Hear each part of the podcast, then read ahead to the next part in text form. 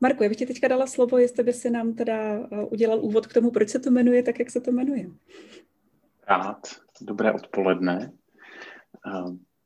A, a také proč Pábení vůbec organizuje setkání, které dává dohromady lidi, kterým, kterým záleží na rozvoji organizací směrem k udržitelnosti.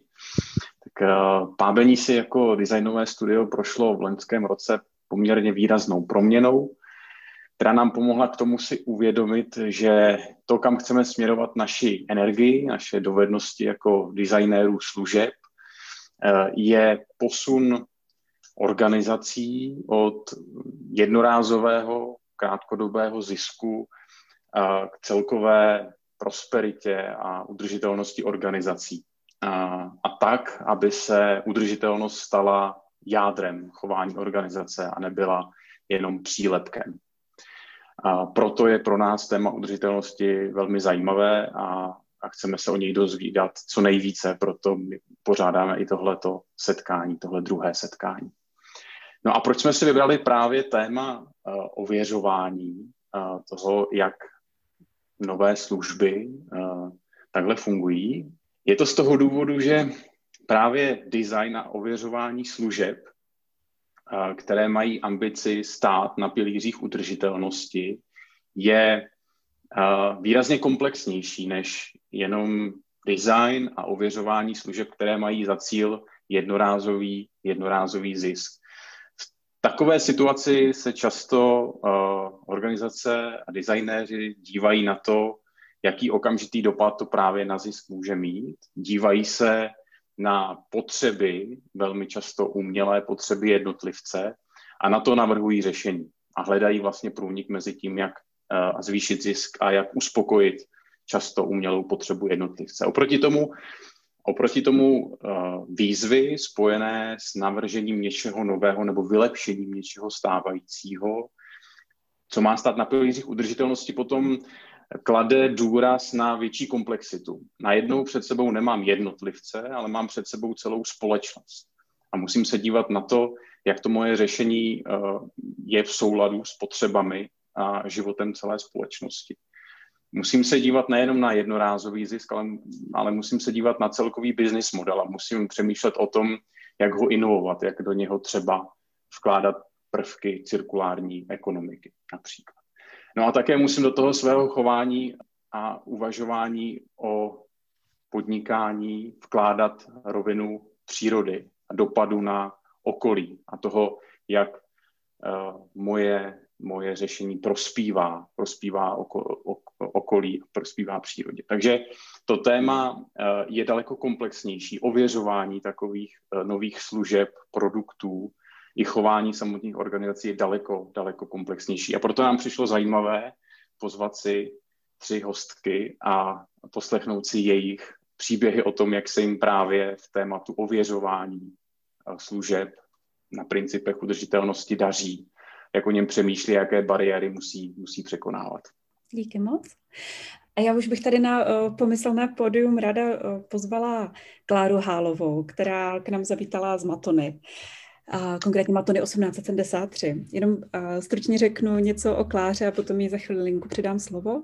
Klára prošla uh, různými firmami, které se věnují potravinářskému biznesu, až nakonec zakotvila v Matony, kde teď pracuje dva roky. A... Pět. Pět? Pardon. Ježiš, ne 21. se to počítali, jsi se připravila. jsem si, no, pardon, pardon, pět let. V Matonce se věnovala projektu Zálohujme, rozhýbala uh, aktivitu Matony kolem zálohování PET lahví. O tom, jaké to bylo, jakými úskalími uh, prošla a v jaké fázi je ten pilotní projekt teď, tak to se dozvíme za vteřinku. Já moc děkuji za pozvání, jsem opravdu poctěna. A snažila jsem se tady v, té svojí, v tom svém relativně krátkém vstupu poprat s tím, jako abych, abych se opravdu jako nafitovala do toho tématu toho ověřování, jo, protože o zálohování a o tom, proč zálohování a tak se dá mluvit hodiny, zároveň se dá mluvit hodiny o, o tom úskalí jako takovým Já bych možná jenom trošku poopravila. Já jsem nebyla sama. My jsme tým pěti lidí, zhruba čtyř až pěti lidí, kteří se, kteří se intenzivně zálohování věnují, nebo obecně jako udržitelnosti, ale to zálohování tam má jako svoje velké místo a mm, já se vám pokusím přiblížit proč a i čím jsme si vlastně jako procházeli. My jsme, jak jsme k tomu jako došli, ten přirozený vývoj byl takový, že my jsme do roku 2017 v rámci jako nějaké udržitelnosti byli takový jako střelci, trochu prostě dělali jsme věci ad hoc, ne, nemělo to žádnou jako konzistenci, abych tak jako řekla. Je logický, že když čerpáme minerální vodu, já jsem teda pardon, nepředstavila Matonku, ale předpokládám, že Matonka je docela známá a jako víte asi, že, že jsme výrobci minerálních vod a nejenom minerálních vod, jsme i výrobci mm, nealkonápojů, tak ale my jako, jakožto výrobci minerální vody čerpáme ty vody bez doteku uh, lidské ruky v podstatě uh, rovnou jako ze zdroje do lahví a s tím samozřejmě souvisí nějaká ochrana zdrojů a okolní přírody. Tím, že vlastně tady se bavíme o té ochraně zdrojů, tak je logické, že jsme dělali, pořádali jsme různé uklidové dny, Zároveň přepravujeme už poměrně dlouho eh, výrobky po železnici, eh, snižovali jsme kontinuálně hmotnost eh, našich petlahví a samozřejmostí je, že všechny obaly, které používáme, jsou stoprocentně recyklovatelné. Nicméně to je taková jako mantra, která jako je už teďka bych řekla standardem. My jsme od roku 2017 jsme udělali takový jako, takovou jako změnu v myšlení, my jsme říkali, no jo, ale nám tady tohle to jako nevystačí. A ten uh, i obecně spotřebitel prostě chce vidět trošku větší úsilí než takovýhle jako výkřiky, bych řekla. Začali jsme se zabývat tím, že, by, uh, že si myslíme, že by bylo jako fajn, kdyby, jsme, uh, kdyby se v České republice zavedl zálohový systém na PET lahve a plechovky, a když jsme nad tím začali tak jako přemýšlet, čím dál tím víc, tak jsme vlastně si i došli k tomu, že zálohama to všechno nestojí a nepadá, ale že vlastně k tomu potřebujeme, nebo že vlastně to, co chceme, co je ten vlastní opravdový cíl, je, že chceme zajistit plnou cirkularitu všech našich obalů. No a jenom pro informaci, eh, to je samozřejmě věc, kterou kontinuálně děláme, ale neděláme jenom tohle v rámci, v rámci naší udržitel, nebo strategie udržitelnosti. Samozřejmě, tak jako asi teď už téměř každá zodpovědná společnost se snažíme o dosažení uhlíkové neutrality ve všech aspektech našeho podnikání. Začínáme vypracovávat plán pro zachování a rozšiřování biodiverzity v těch našich ochranných pásmech a intenzivně se začínáme bavit o hospodaření s vodou, což není zrovna pro náš biznis tak úplně jednoduchý. Takže mm, co je taková naše vize, a, a tím chci říct vize ne matony jako pro matonku, ale vize pro ten náš průmysl jako takový je, že ten náš biznis bude prvním příkladem plně cirkulárního průmyslu do roku 2025, protože k tomu máme vlastně všechny predispozice. Máme stoprocentně recyklovatelné obaly a potřebujeme, aby se skutečně recyklovaly, aby se recyklovaly tak, eh, jak se recyklovat mají, aby se ta smyčka uzavřela a zbytečně nám ten recyklát potom nekončil na skládkách na konci svého životního cyklu. My definujeme cirkularitu třemi pilíři. V podstatě jeden bez druhého nebo bez třetího nemůže existovat, protože když bychom jeden z těch pilířů zanedbali, tak, eh, tak v podstatě té cirkularity nelze dosáhnout. Potřebujeme mít zvládnutý ekodesign, to znamená, že používáme pouze plně recyklovatelné jak už jsem říkala, plně recyklovatelné obaly, ale nepoužíváme třeba rukávky, které recyklaci nesnadňují. Eh, používáme pouze transparentní PET, protože když bychom používali ten netransparentní, tak ten se taky nerecykluje a zároveň eh, standardizujeme barvy našich lahví, protože čím víc barvy, jedné barvy vlastně se podaří se sbírat, tím lépe se recykluje. Nejhorší jsou takové ty žluté, oranžové, červené, které, eh, které v podstatě se recyklují velmi málo, protože je jich na tom trhu málo a tudíž těm recyklátorům to moc nestojí za to. Takže potřebujeme, aby bylo co možná nejméně barev na tom trhu, a proto, aby jsme udělali lepší reci, nebo zajistili lepší, lepší recyklovatelnost. No ale když už tohle to všechno uděláme, tak potřebujeme taky ty obaly zpátky vyzbírat. A tam vlastně na tom, na tom druhém pilíři tam vidíme ten vysoce efektivní sběr právě v podobě zálohového systému, protože to je efektivní a transparentní systém. Chceme ho dosáhnout v každé zemi, kde působíme. Nutno říct, že chceme, aby ten systém byl plošný, aby byl pro celý biznis, protože kdybychom ho dělali dobrovolně jenom, jenom my, tak to bohužel nic neřeší a, a z ekonomického i z environmentálního hlediska je to tak jako trochu vražda. A zároveň potřebujeme, aby se nám díky tomu zálohovému systému podařilo navrátit zpátky ten materiál k nám, aby my jsme ho mohli zase dát zpátky do nových lahví. No a ten třetí pilíř je recyklace z lahve do lahve, kdy chceme používat až 80% RPET materiálu v našich lahví, v na, ve všech našich lahvích a čímž omezíme využívání takzvaného virgin petu, toho panenského petu, to znamená přísun ropy a ropných produktů eh, ze, třetí, ze třetích zemí do, do Evropy a, a do České republiky.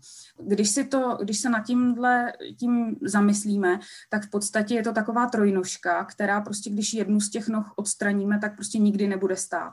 Proto, proto vlastně nám dává větší smysl ne, nezabývat se pouze zálohovým systémem, ale zabývat se spíš tím komplexním pohledem aby jsme vlastně, jak, aby to dávalo smysl. Já se tady dneska uh, budu, uh, budu, budu mluvit, uh, ale nicméně o tom druhém pilíři, protože, uh, abych, jak jsem říkala, abych se do toho tématu vešla. Proč ten zálohový systém chceme, jak už jsem říkala, protože je vysoce efektivní. V podstatě v zemích, kde zálohový systém už teďka je, tak dosahuje až 90, nebo deva, průměrně 91% 1% eh, míry návratnosti všech nápojových obalů, které se tam zálohují. Je to úplně klasický systém, který známe v České republice eh, s lahvemi od piva a ta průměrná návratnost lahví od piva v České republice je 93%, takže nevidíme důvod, proč by to mělo být u eh, PETu nebo u plechovek jinak český spotřebitel je na to v podstatě uh, připravený. Zároveň nejsme sami. V Evropě už, jak jsem říkala, um, zálohové systémy na PET lahve a plechovky existují. V současné době máme, máme 10 zemí, které už zálohují. A když se podíváme tady na tu mapu, tak zelené státy už jsou státy, které budou zálohovat, zálohovat velmi brzo. Asi nejlepším případem, příkladem je Slovensko, které bude zálohovat od příštího roku. A, a červené státy jsou státy, kde se o zálohování nějakým způsobem uvažuje, ale ještě zdaleka není vyřešen ani legislativní rámec, ani nějaké nastavení toho systému. Každopádně je logické, že ty státy to nad, nad, nad zálohama přemýšlejí, protože vzhledem k nové evropské legislativě potřebujeme vracet ten recyklát zpátky do nových výrobků a, a speciálně do, do nápojů je potřeba, aby ten recyklát byl ve vysoké čistotě a vysoké kvalitě a tu bohužel ze žlutých kontejnerů až tak úplně nedostaneme. A, tak a teď už se dostávám k těm konkrétním a, krokům, a, co, co my jsme vlastně jako dělali, jak, jaký byl ten proces náš nějakého toho začátku úplného. My když jsme začínali, tak jsme požádali Incien, protože já jsem tehdy zrovna byla na kurzu oběhového hospodářství na VŠHT, který vřele doporučuji. Tak Incien jsem požádala o pomoc a tehdy jsme si tak nějak jako sedli ještě ze Soňou Jonášovou a říkala jsem, hele, my bychom jako asi jako chtěli zálohovat a ona mi říkala, no tak to bude pecka, protože tady máte jako velký velký odpor proti zálohování. Jo. Takže k tomu, aby jsme to mohli eh, společně třeba i nějakým způsobem propagovat, tak potřebujeme mít opravdu neprůstřelný, ne, neprůstřelné jako, mm, jako ověření toho, že to jako dává smysl. A, a i vlastně musím říct, že i ze strany Incienu byla ze začátku trochu skepce, skepse a říkali, no pojďme pojďme to prvé ověřit a pak si teprve řekneme, jestli vůbec to dává smysl a jestli my vám eh, vlastně dáme záštitu, nebo jestli my s váma do toho vůbec jako chceme jít. A z tohohle eh, důvodu my jsme vlastně v tom roce 2018 eh, jsme začali přemýšlet nad tím, jak, jakým způsobem bychom to mohli ověřit a jaké studie, jaká data budeme potřebovat k tomu, aby jsme vlastně přesvědčili jak sami sebe, ale taky i ostatní, že vůbec zálohování má smysl. Takže v podstatě úplně prvně jsme si udělali analýzu materiálového toku, což eh, vlastně eh, znamená, eh, nebo zjistili jsme, kolik toho PETu v České republice je, kam, jak se sbírá, kolik se ho sbírá a to, když už se vyzbírá, tak kam potom jde jestli jde na recyklaci, na jakou recyklaci, do čeho, kolik ho jde do vývozu. Prostě udělali jsme takovou obrovskou jako mapu toho, kam ten PET v podstatě plyne a, a zjistili jsme, že v České republice, přestože Česká republic, re, republika je velmoc, kapacita v podstatě obrovská, máme kapacitu zpracovat veškerý PET, který tady vyprodukujeme. Nicméně se v drtivé většině zpracovává do vláken anebo do plen a čímž ovšem, nebo do automotiv průmyslu, teda ještě abych, abych to doplnila, čímž ale ten, ten cyklus životní dál končí, protože tu plínku už nikdo nikdy nezrecykluje. Bohužel ani ty vlákna zatím ne, dokud nebudeme mít chemickou recyklaci a s touto teda v nejbližší dekádě moc nevypadá. Takže věděli jsme, co se s tím petem děje a teď jsme začali přemýšlet nad tím, jestli, eh, jako jaký by to měl mít dopad, nebo jaký by případný zavedení zálohového systému měl dopad na, na ostatní subjekty a kolik by to vlastně vůbec stálo, kdyby se tady zavedl plošný zálohový systém. A, a za tímto účelem jsme kontaktovali mm, poměrně renomovanou konzultační agenturu Eunomia, která pracuje pro Evropskou komisi a která nám spočítala, jednak dopady, finanční dopady eh, případného, případné implementace zálohového systému a zároveň eh, to spočítala tak, aby ten, ten zálohový systém nikoho nic nestál z veřejných peněz, protože ten zálohový systém musí být mm, sám sebefinancovatelný, to znamená udržitelný. A zároveň, eh, protože se jedná o o, o finance průmyslu, tak, tak by to měl platit průmysl a rozhodně by to neměl platit stát. Takže my jsme vytvořili takový model toho, jak by to, jak by to, bylo, jak by to mohlo vypadat tak, aby jsme z veřejných prostředků nepotřebovali vůbec žádné peníze. A zároveň, zároveň jsme ještě vypracovali analýzu environmentálních dopadů na VŠHT Praha. Pan děkan Kočí nám vlastně dělal LCAčko, kde zjistil, že, nebo výsledkem toho LCAčko bylo, že kdybychom zavedli v České republice zálohový systém, tak bychom snížili environmentální dopady až o 28%, což je jako docela hezký číslo. Tím jsme ale nicméně neskončili. Dál jsme dělali uh, další analýzy. V roce 2019 jsme společně s VUT Brno zkoumali dopad zálohové, uh, zálohového systému na hospodaření obcí, protože obce jsou vlastně odměňované za dobré, tři, odměňované za dobré třídění a samozřejmě jsou odměňované zejména za ten PET, protože PET v současné době ten, to odpadové hospodářství bohužel táhne, což je trošku nefér, protože tím pádem nejsou motivovaní výrobci nere recyklovatelných obalů, aby něco změnili. Ale nicméně spočítali jsme i tohle a dopadlo to poměrně dobře. V podstatě se zálohovým systémem by, eh, by, eh, by ten dopad nebyl, nebyl nijak eh, dramatický na ty obce.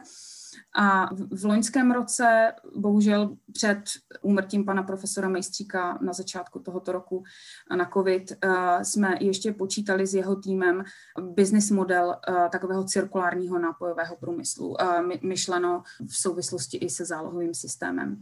Děláme taky, ověřujeme si, jestli zálohový systém má podporu trhu. Dělali jsme několik výzkumů, myslím, že asi pět, s různými společnosti, společnostmi, s Kantarem, s Ipsos lososem. A e, dá se s trochu s nadsázkou říct, že čím e, častěji ho budeme dělat, tak tím lepší budeme mít výsledky a za chvilku to bude podporovat asi 120% lidí v České republice, protože, protože v podstatě nám neustále vzrůstá ta podpora zálohového systému. No a zároveň s tím děláme i aktivní komunikační kampaň, kde máme silnou PR, zapojujeme ambasadory, ale to důležité je petice, kterou může kdokoliv podepsat na www.zálohujme.cz. Děláme public affairs management, protože je potřeba mluvit i s politiky doufejme, že se naše politická scéna změní v příštím volebním období a možná nebude potom taková rigidnost, abych tak řekla, na ministerstvu životního prostředí nebo taková neochota zavést zálohový systém a organizujeme různé konference a semináře. Kdyby vás zajímalo, tak všechny studie máme transparentně uvedené na zálohujme.cz eh, v sekci ke stažení, kde prostě si můžete vyfiltrovat, která ta, kterou studii vlastně byste jako chtěli uh, vidět, si pročíst. Všecko tam transparentně uvádíme, nic netajíme takovým jako úplně, úplnou třešničkou na dortu v tom ověření toho, že vlastně tohle to má smysl. My jsme chtěli zkusit uzavřít tu smyčku a skutečně to dotáhnout do konce. Proto jsme v minulém roce e, díky společnosti Košík.cz, což e, byla fakt jako bomba, e, jsme uvedli první zálohovanou cirkulární petlahev, což byla exkluzivní lahev vyvinutá pouze pro účely tohoto pilotního projektu s 80% RPETu, kde jsme chtěli demonstrovat, že skutečně uzavřeme celé to cirkulární kolečko, to znamená, to znamená, že vybereme zpátky ty lahve, necháme je zrecyklovat a zároveň eh, ten, eh, a, a znovu je uvedeme do oběhu, to znamená znovu je, eh, znovu je prodáme na tom košíku. A ještě jsme si nechali tady ten celý systém certifikovat a vlastně chtěla jsem říct, že v tom košíku zůstaly i jako porovnání zůstaly i ty běžné nezálohované lahve, ale tady vidíte na tom obrázku, že ta preference těch vratných lahví byla výrazně vyšší. No a od září toho e, minulého roku jsme vlastně uvedli i první zálohovanou plechovku, protože plechovky mají ještě větší problém než PET, protože se sbírají mnohem méně v České republice, zatímco PETu se sbírá nějakých, řekněme, 70, někdy, jako kom uvádí až 80%, tak plechovek se sbírá zhruba 40%, takže tam to dává dokonce ještě větší smysl ty plechovky skutečně zálohovat a vybírat zpátky. No a jaký byly naše uh, největší výzvy? Tak uh, výzvy toho pilotního projektu s tím košíkem byly zejména v legislativních překážkách, protože uh, my jsme v podstatě, já jsem říkala, že jsme vytvořili exkluzivní produkt pro košík CZ, ale my jsme v podstatě ani nemohli jinak protože my jsme museli mít výrobek, který není dostupný v běžné, v běžné, v běžné síti prodejní kvůli poplatkům ekokomu a kvůli tomu, aby jsme, aby jsme se nedostávali do, nějakého, do nějaké ilegality, abych tak jako řekla. Další ilegalita byla v tom, že eh, v současné době je jakýkoliv obal, byť eh, jiný než, eh, jiný než skleněný, byť vratný, je definovaný jako odpad a ne jako obal. A v tom případě hned musíte mít licenci z nakládání s odpadem, řešíte tam hygienickou otázku, takže je to jako opravdu, opravdu jako těžký. Proto jsme museli vytvořit opravdu neprůstřelný risk assessment, správníky společně. Věděli jsme, že nám tam hrozí několik milionů pokuta, pokud, pokud by nás někdo napadnul, což je trošku paradoxní, protože když děláte pilotní projekt, tak je to pilot. Je to pilot na to, abyste si něco ověřili, ale přitom vám tam hrozí takováhle pokuta. To bylo trošku, to bylo trošku náročnější, nicméně, nicméně jsme po diskuze s právníky jsme se rozhodli, že to riziko podstoupíme a že si myslíme, že máme, eh, máme protiargumenty. A dalším, další výzvou byla recyklace relativně malého objemu do potravinářské kvality, protože když už uh, potom chceme recyklovat, uh, tak jsme zháněli recyklátora. Recyklátorů uh, v České republice se sice do potravinářské kvality nerecykluje zatím, to bude až v příštím roce, nicméně recyklátoři jsou třeba dostupní na Slovensku, v Rakousku, ale chtějí při nejmenším kamion. Jsme měli dvě palety toho vyzbíraného materiálu, takže jsme potřebovali najít recyklátora, který nám, který nám exkluzivně vlastně zrecykluje pouze ty dvě palety a to bylo docela obtížné. A další obtížností byla certifikace, protože certifikace se většinou nedělá na jeden výrobek, té uzavřené smyčky, ale na celý závod. To znamená, že, eh, eh, že bychom celý náš závod by musel vlastně uzavírat tu smyčku už teď, což my bychom rádi, rádi dělali, rádi bychom uzavírali smyčku už teď, ale ten problém, který tam je, je, že nemáme právě vyřešený všechny tři ty pilíře, o, kterých jsem mluvila na začátku, protože nemáme vyřešený zatím efektivní sběr, nemáme vyřešenou recyklaci z lahve do lahve, tudíž prostě mm, vlastně ne, bychom nemohli dělat pořádně tu certifikaci pro celý závod. No a obecně uh, největší výzvy zálohování uh, jsou, máme velmi, silnou, velmi silné protihráče, protože, protože naše uh, zatím naše politická scéna není úplně nakloněna plošnému zálohování a zároveň Ekokom taky není úplně neskáče dva metry vysoko, že, by, že by jako tady mělo být zálohování uh, PET lahví a plechovek. A další věc je, že mm, je tady, mm, myslím si, že to ale trošku jako pramení i z nepochopení problematiky. Těch protiargumentů je spousta, ale myslím si, že nad, nad vším se dá jako diskutovat a, a všecko si jako vyjasnit. Nicméně ta problematika není úplně jednoduchá a je velmi komplexní a je potřeba brát do úvahy uh, různé věci, které se zálohováním zdánlivě ani nesouvisí. No a to politické mm, prostředí, o tom, o tom už jsem mluvila. A úplně asi naposled bych chtěla mluvit, co bychom asi příště udělali jinak. Když uh, jsme v tom roce 2017 vlastně začínali, tak to určitě nebylo na první dobrou. Tak obecně bychom se asi napřed měli, nebo jsme se asi měli napřed uh, trošku víc důkladněji domlouvat v rámci našeho průmyslu. My jsme v podstatě jako Matonka šli trošku jako buldoci, kdy jsme, kdy jsme vlastně sami oznámili, že, že, že chceme zálohovat, ale ti ostatní spolu, eh, hráči v podstatě na trhu vlastně vlastně jako o tom neměli do té doby vůbec ani potuchu, že my něco takového jako chceme oznámit. A my samozřejmě nemůžeme sami zavést zálohový systém, vždycky to potřebuje součinnost i všech ostatních jako hráčů a všech ostatních zapojených stran, včetně retailu a, a podobně asi bychom, asi jsme měli udělat trošku rychlejší a důslednější komunikaci k jednotlivým dočeným skupinám. My jsme si sice udělali krásně mapping, eh, ke komu chceme komunikovat a co chceme komunikovat, ale v podstatě jsme, jsme udělali jenom půlku toho, co jsme, co jsme si jako na začátku přece vzali.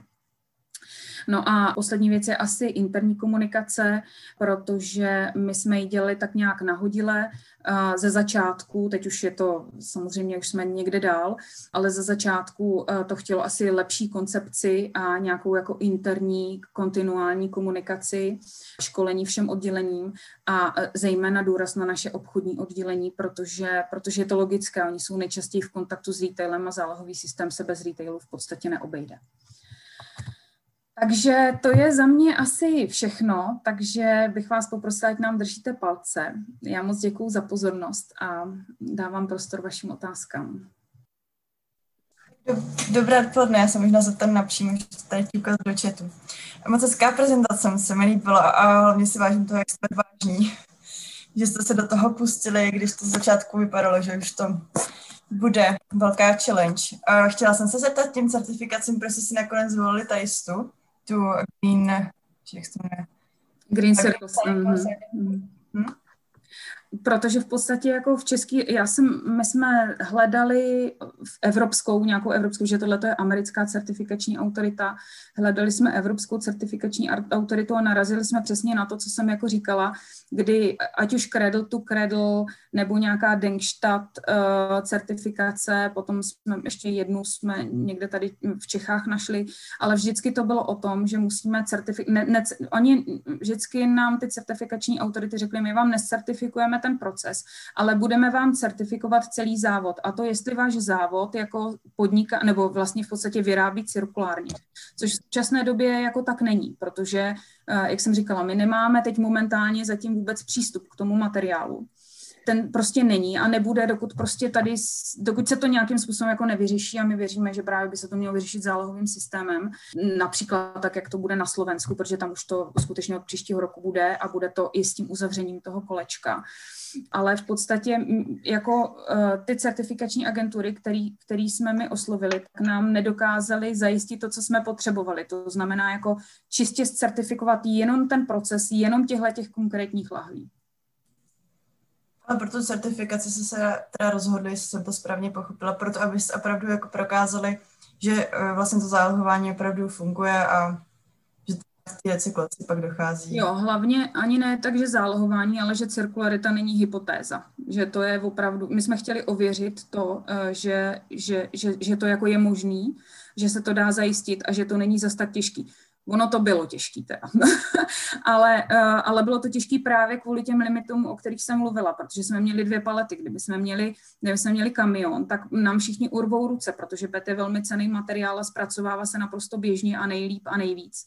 Ale tím, že to byly dvě palety a my jsme chtěli, jako nechtěli jsme to míchat s něčím jiným, kvůli tomu, aby jsme dostali tu certifikaci, aby bylo jasný, že opravdu nám jde čistě o pilot, ten jako uzavření smyčky toho konkrétního pilotu, tak to bylo jako strašně těžký, no, ale nakonec se nám to teda nějak podařilo, takže dobrý. A vlastně jsme, vlastně jsme um, uzavírali tu smyčku, respektive recyklovali jsme nakonec v Německu u společnosti Corones, která má takovou testovací linku.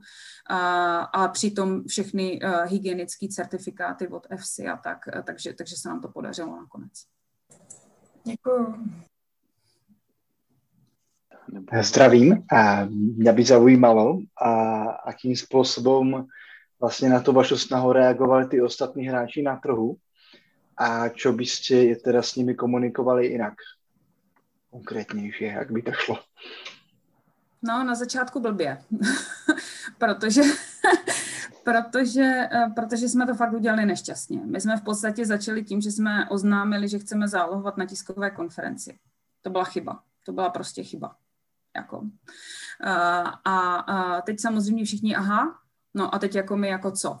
Jo, a mm, mělo to být tak, jak to třeba probíhalo na Slovensku, protože na Slovensku jsme byli taky od začátku u toho zálohování, tam ta situace byla pravda trošku zjednodušená tím, že prvé byl zákon a potom se teprve domlouvali uh, jednotliví hráči na trhu, kteří už reagovali na to, že je zákon a že s tím prostě stejně jako nehnou. Ale i tak jsme mohli jsme mohli prvé říct, jako tak pojďme se pobavit v rámci uh, našich jako oborových asociací, to znamená svaz uh, výrobců nealkonápojů nebo svaz, uh, po případě se svazem piva a, a podobně a pojďme se pobavit o tom, jako jestli jim to dává smysl, jakým to dává smysl.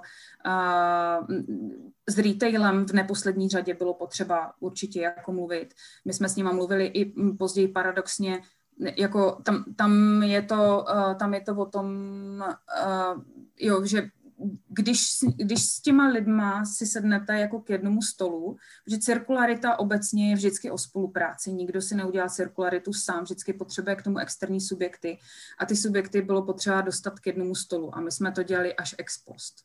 No a to byla chyba, no.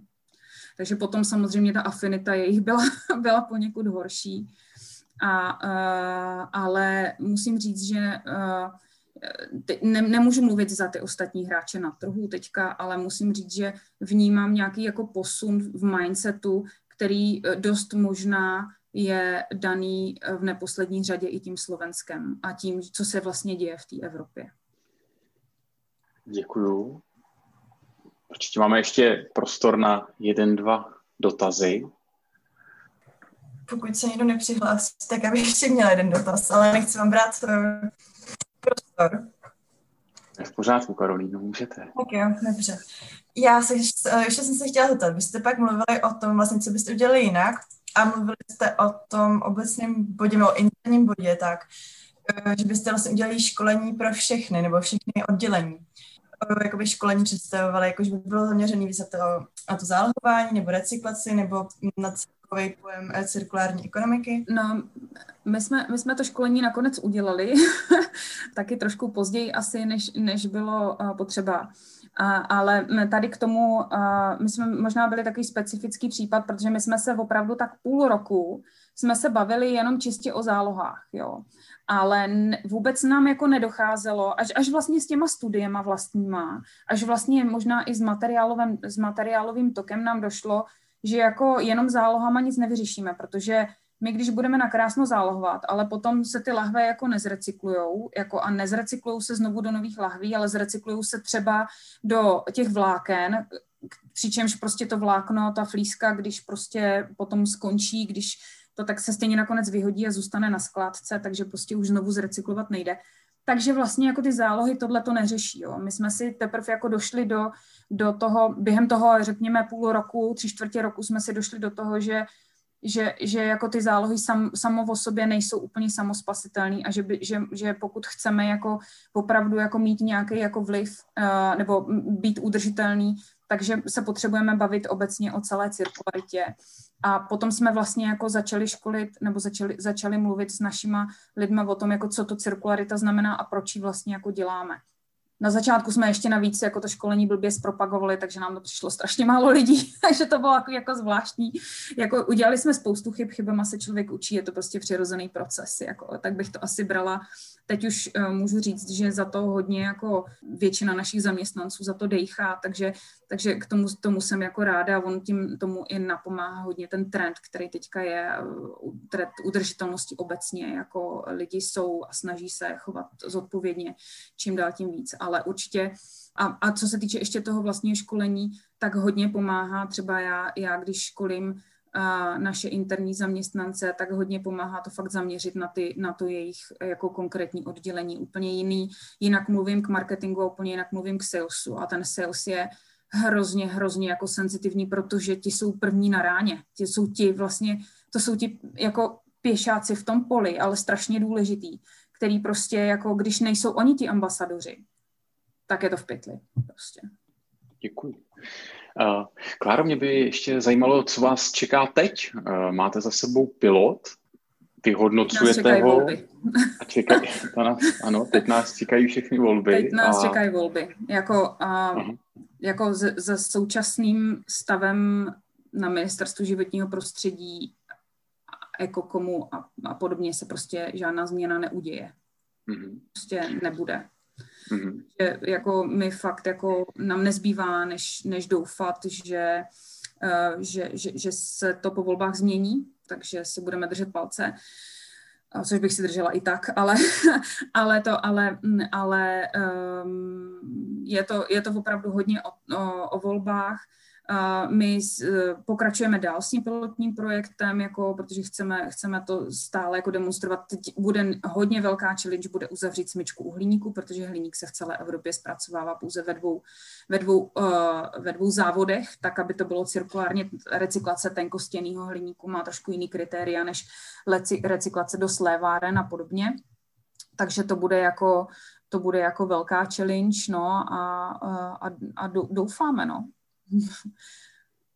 A ono, jak jsem říkala, ten mindset se teďka jako mění, hodně se mění, protože přichází nám ekomodulace, přichází nám různé plnění cílů Evropské unie, které bude extrémně drahé, jak pro výrobce, tak pro obce, pro všechny prostě. Takže to trošku jako si myslím, že taky může hrát roli, že to může být nějaký game changer. Hmm. Děkuju, děkuju, Kláro. Janí, koukám na tebe teďka takhle. Um, s časem mám pocit, že se posuneme, posuneme hmm. na, do druhého tématu. Přesně tak, posuneme se dál. Děkuji. Tím pádem moc děkuju, Kláro. Já taky děkuju, jsem chtěla říct ještě konec. A další, eh, kdo se s námi podělí o své zkušenosti, tak je Zuzka Hola z Vodafonu. Zuzka také prošla e, různými organizacemi, například byla v Lidlu, pokud jste byli na minulém setkání, viděla jsem tady pár uh, tváří, které to byly minulé, tak to povídala Eliška Frošová, takže to jsou kolegyně bývalé. A Eliška nám taky řekla, že Zuzka je úplně skvělá, určitě bychom ji měli pozvat. a... dostojím teda.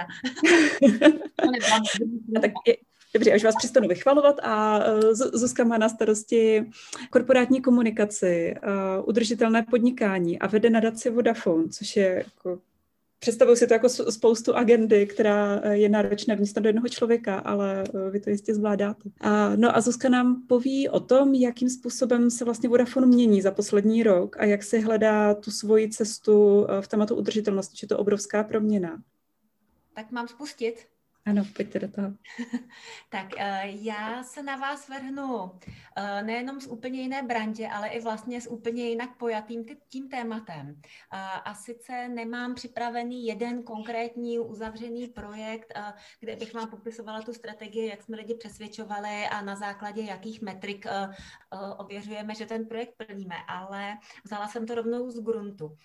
A sice jsem se podívala na to, jak působí, jak funguje funguje změna v nastavení té firmě. My jsme asi stejně jako většina lidí, kteří se účastní tohohle z toho uh, uh, dnešního odpoledne, uh, měli nastavenou nějakou biznesovou strategii a nějakou CSR nebo udržitelnou strategii, která logicky z té biznesové nějakým způsobem vychází nebo je nad ní nějakým způsobem nastavená. Ve Vodafonu se ale před rokem a kousek stalo to, že to sjednotili. Takže v dnešní situaci Vodafone nemá nemá žádnou strategii udržitelného rozvoje samostatnou, což se strašně špatně na takovýchhle fórech vysvětluje, že jdete někde vyprávět o udržitelnosti a rovnou řeknete, že ale žádnou strategii nemáte. protože ono to tak vlastně ve skutečnosti není.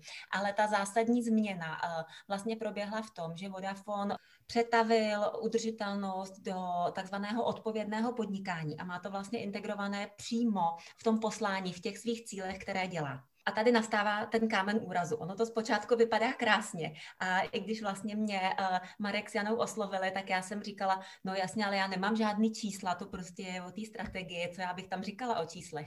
Ale pak jsem se nad tím zamyslela a zjistila jsem, že vlastně neřeším nic jiného než čísla a cíle a jejich plnění a tak dále.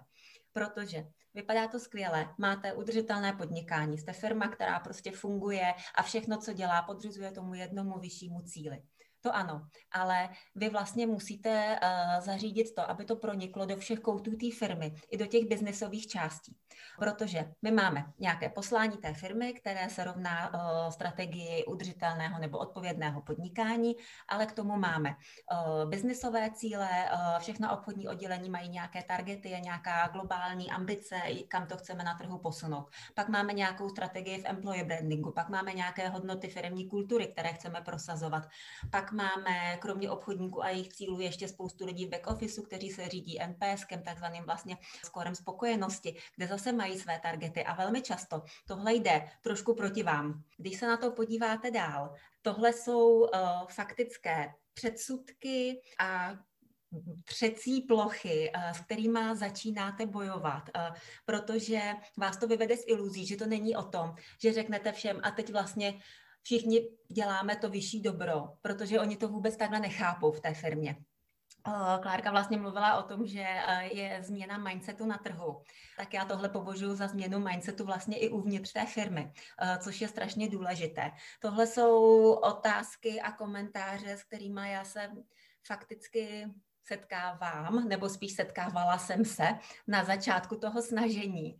A mě úplně nejvíc baví ty spodní, gozu score revenues a, a máš budget. To je velmi oblíbená otázka na mě. Řekla bych, že jedna z nejčastějších. No a co s tím? Určitě, prosím vás, eh, ten můj příspěvek neberte jako nějaký patent na rozum. Je to prostě něco, co, eh, jakou cestou jsme se vydali my eh, v Českém Vodafonu a je to i cesta, která se nám ale osvědčuje. Ale nemusí to znamenat, že to bude fungovat všude. Já to nazývám přesně, že je to kulturní změna a je to vlastně takový mentální change management, který v té firmě musí proběhnout. A ten má vlastně tři části. Nejsou to fáze, že by šly za sebou, ale ono se to prolíná navzájem a nikdy to neskončí, eh, k čemuž dojdeme až na konci. A když to řeknu jinými slovy, tak je to vlastně vysvětluj, argumentuj čísly a vracej emoce a dobrý pocit. A tohle dělej pořád a dokola a úplně s každým. Pojďme se podívat na tu uh, první fázi nebo uh, tu první část toho, to je ta evangelizace, jak my tomu interně s kolegama z brandu říkáme, že, ale je to vlastně o tom, že my se snažíme nešířit jenom ty emoce a takovou tu snahu, jako pojďte teďko taky dělat dobro, protože na to vám opravdu obchodníci neskočej. Nebo minimálně mě teda ne. Asi ze mě moc čiší, že nejsem ten obchodník, takže mi to neberou. Ale fungují opravdu čísla. Takže uh, to uh, vlastně, o čem tady dneska mluvíme, jak osvědčit, jak vlastně potvrdit čísly, že něco funguje, tak to je i v tomhle vlastně softovém tématu.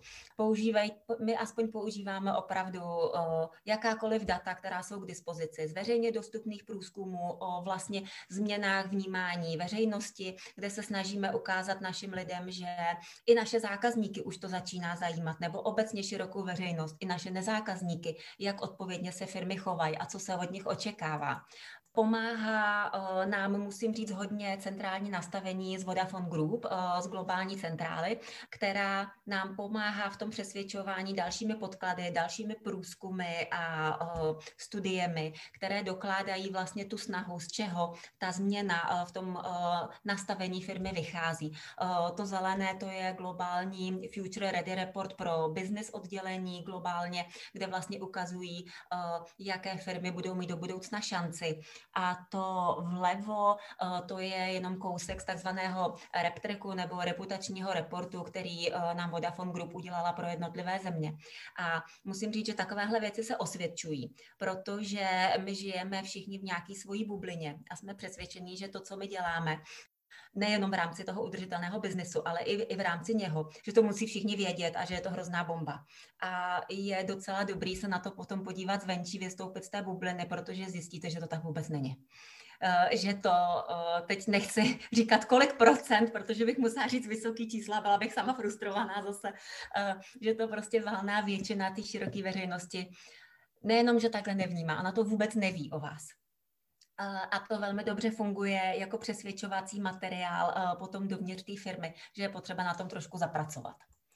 A ještě k té evangelizaci. Potom velmi dobře funguje to, jak jsem tam měla ty otázky, jako vy jste to oddělení udržitelnosti, co si páchá dobro, ale my na vás musíme vydělávat, my musíme dělat ten biznis a máme ty svoje targety. Tak a s náma to vůbec nesouvisí, to je něco bokem. Tak strašně uh, nám se osvědčuje to, že my se snažíme všechny ty strategie, které v té firmě máme, dát do jednoho nějakého logického celku. A musím říct, že nejvíc práce teda uh, je to do toho jednoho celku nadspat tak, aby to bylo relativně jednoduše pochopitelný i pro lidi v prodejnách, který nejsou prostě tak blízko toho, tomu, co se děje v té centrále a k těm strategickým věcem a podobně. Takže my pak chodíme a úplně všem a v rámci veškeré interní komunikace napojujeme všechno, co říkáme na to poslání té firmy a snažíme se jim ukázat, že každý obchodník, každý nový zákazník, každá služba, každý dobře vyřešený, reklamovaný zákazník je příspěvkem k tomu, k tomu, tomu cílu, k tomu poslání celé té firmy. A to je strašně důležité získávat ty jednotlivce, aby samozřejmě nejsme tak naivní. Pořád budou mít možná někdy pocit, že jsou tím kolečkem eh, v celém tom soukolí, ale že i tohle kolečko je důležité a přispívá k tomu celku. No a čísla. Samozřejmě, že bez těch se to neobejde. Je dobrý mít cíle v různých oblastech. Tadyhle eh, jasně máme nějaký environmentální cíle, eh, ty má většina těch firm, ale to pořád vám neosloví obchodníky nebo nestrhne na vaší stranu jiná oddělení. Většinou energetický management je jeden z prvních, který jsou na ráně a který eh, vlastně do těch cílů jdou, protože se jich i týkají a většinou je ta firma nějak globálně nastaví, což je vlastně tím případem i u nás. Ale pak je dobrý vlastně definovat cíle zvedení i pro další oddělení oddělení, který se s nás přesvědčí. Takže my například máme i nastavený environmentální eh, cíle a v oblasti diverzity a péče o zaměstnance pro nákupní oddělení, kde jsou integrovaný teď povinný kritéria eh, pro firmy, které se u nás ucházejí o partnerský vztah ve výběrových řízeních. Je to, má to celkovou váhu 20%, což už je něco, že eh, získáte na svoji stranu další lidi, další oddělení, který je docela hodně důležitý. A když se vám podaří ty lidi přesvědčit, že to má smysl, že to není jenom úředničina, že se tím sleduje opravdu uh, celý ten cíl, aby ta firma byla uvěřitelná, tak pak už vám to půjde s nás, s těma dalšíma odděleníma pomáhá v tom, že vysvětlíte těm zákazníkům, těm vlastně interním zákazníkům, těm biznisovým oddělením, že ano, že naprosto respektujete jejich targety, že si velmi dobře uvědomujete to, že když oni nebudou přinášet ty zisky, takže i vy tady asi dlouho nebudete, což je pravda. Ale pomáhá v tom jim ukázat, že jsou cíle, které vlastně nejsou vaše že vy je sice přinášíte tyhle cíle, ale že není ve vašich možnostech jako oddělení udržitelného biznesu je plnit, protože my to třeba máme definovaný tím uh, softovým cílem uh, social contract, kde máme uh, velmi jasně definováno několik aktivit, na co se máme zaměřit. Jsou to malé a střední firmy a jsou to takzvaný, takzvaný zranitelný segmenty, to znamená, že i v rámci těch obchodních nabídek nebo propozic, jak my tomu říkáme, máme brát ohledy a nastavovat odpovědi odpovědně služby pro studenty, seniory, držitele ZTP, lidi se specifickými potřebami a podobně. V době online výuky to třeba byla nabídka připojení pro učitele a podobně. Vlastně ta změna v tom vnímání je o tom, že, ta, že i to obchodní oddělení pochopí, že nemyslíte jenom charitu, že charita je fajn, uh, něco poskytnout, ať už jsou to nějaké připojení pro sociálně slabé rodiny a podobně na online školy a tak. Ale pak jde o to, pochopit, že tohle jsou dobrý jednorázové věci, ale abyste to vlastně měli, byli schopni uh, provozovat udržitelně, tak musíte změnit vlastně nastavení těch služeb že není uh, na škodu když eh, si v rámci těch svých biznisových cílů vydefinujete takovéhle skupiny, které mají zase velký dopad na, na reputaci a i v rámci nich eh, to nemusí znamenat, že jste v mínusu nebo že vůbec nevyděláváte, ale můžete tu marži a vůbec ten přístup nastavit eh, nějakým rozumným způsobem tak, aby ta firma dobře fungovala a vy jste zároveň přinášeli nějakou férovou nabídku, v který tyhle specifické skupiny nějakým způsobem zvýhodníte. A to si myslím, že je něco, co se nám během léta podzimu podařilo a ta firma už takhle docela funguje. Co ještě velmi dobře nám se osvědčuje, jsou zase čísla. A sice i to, že nejenom, že máme ty čísla ve smyslu těch targetů, těch cílů, ale i to, že my plnění těch cílů reportujeme veřejně a tím pádem zase vytváříme tlak uh, na ta jednotlivá oddělení. Tadyhle třeba máme úspory eh, emisí u zákazníků, uh, ke kterým jsme přispěli prostřednictvím implementace řešení internetu věcí. Je dobrý pro obchodníky vědět, že oni mají nějaký cíle i v téhle oblasti. A tam zase funguje ta edukace, že vy jim vysvětlujete. Jasně, klasický zákazník i ty vidíš, že tomu zákazníkovi nabídneš nějakou digitalizaci procesu, to znamená efektivně efektivnější provoz, bude s tím mít méně práce, eh, menší chybovost. Když se naimplementuje nějaký energetický management eh, v rámci smart buildingu, tak eh, on bude mít třeba nižší náklady na energii. To ano, to je A a B, ale úplně na stejné úrovni s tím je i to C, a to je ten environmentální dopad. Nižší náklady na energie znamená nižší spotřeba energii a nižší produkce emisí. A to je něco, co jim vlastně rozšíří ty obzory a vy jim to postavíte na stejnou úroveň, že to má stejnou hodnotu. A to vlastně jim ukážete pak zase na základě těch čísel, který oni tím dosahli. A pak nám pomáhá, že my všechno velmi transparentně reportujeme.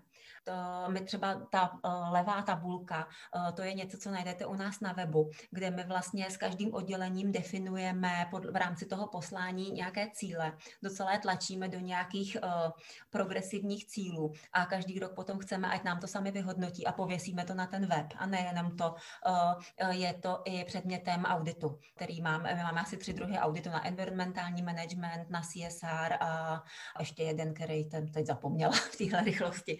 Tak takže to je taky docela dobrý byč, uh, že jim to vlastně takhle ukazujete. Protože oni, mu, oni sami vědí, protože obchodníci jsou ze své podstaty velmi ambiciozní a soutěživí, takže je i tohle motivuje, že vlastně se tam po nich nějaký ten progres chce a nemůžou si dovolit, aby tam prostě bylo, že to nesplnili bez nějakého jako závažného důvodu, eh, víceméně z nějaký vyšší moci.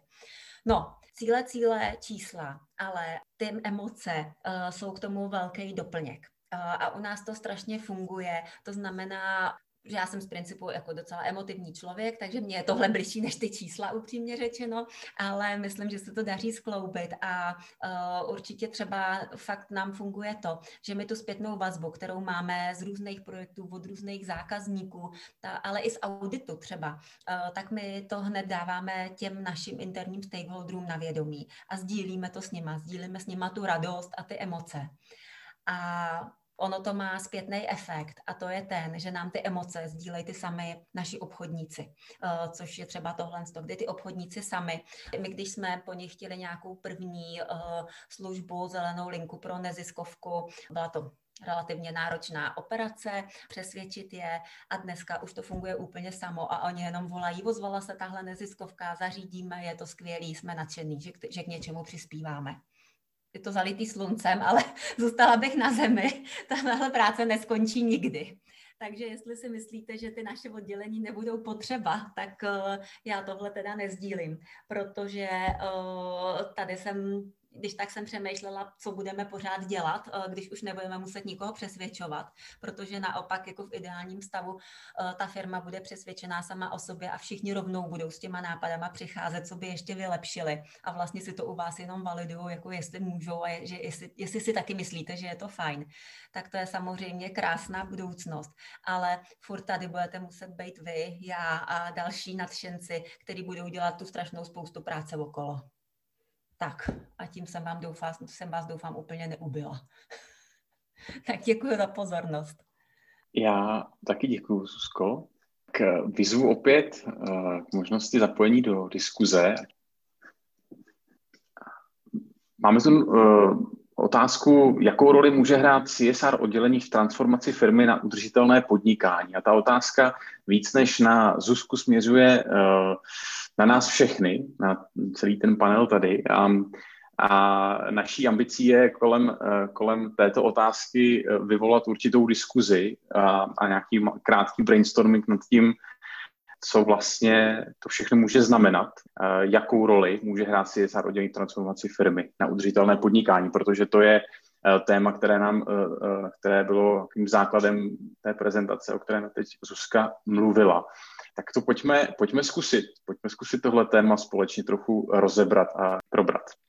Já to možná, já možná ještě, než začnete s ostatní, tak já to třeba mm-hmm. doplním něčím, co jsem vlastně vůbec nezmínila. A co mě teď napadlo, že je věc, kterou my stále řešíme a uh, vlastně nás to hrozně baví. Uh, a to je třeba příklad naší nadace, která má nějaký zaměření na podporu technologických inovací s nějakým pozitivním sociálním dopadem, což teď asi není úplně tak podstatné, ale jakou roli vlastně to naše oddělení uh, hraje.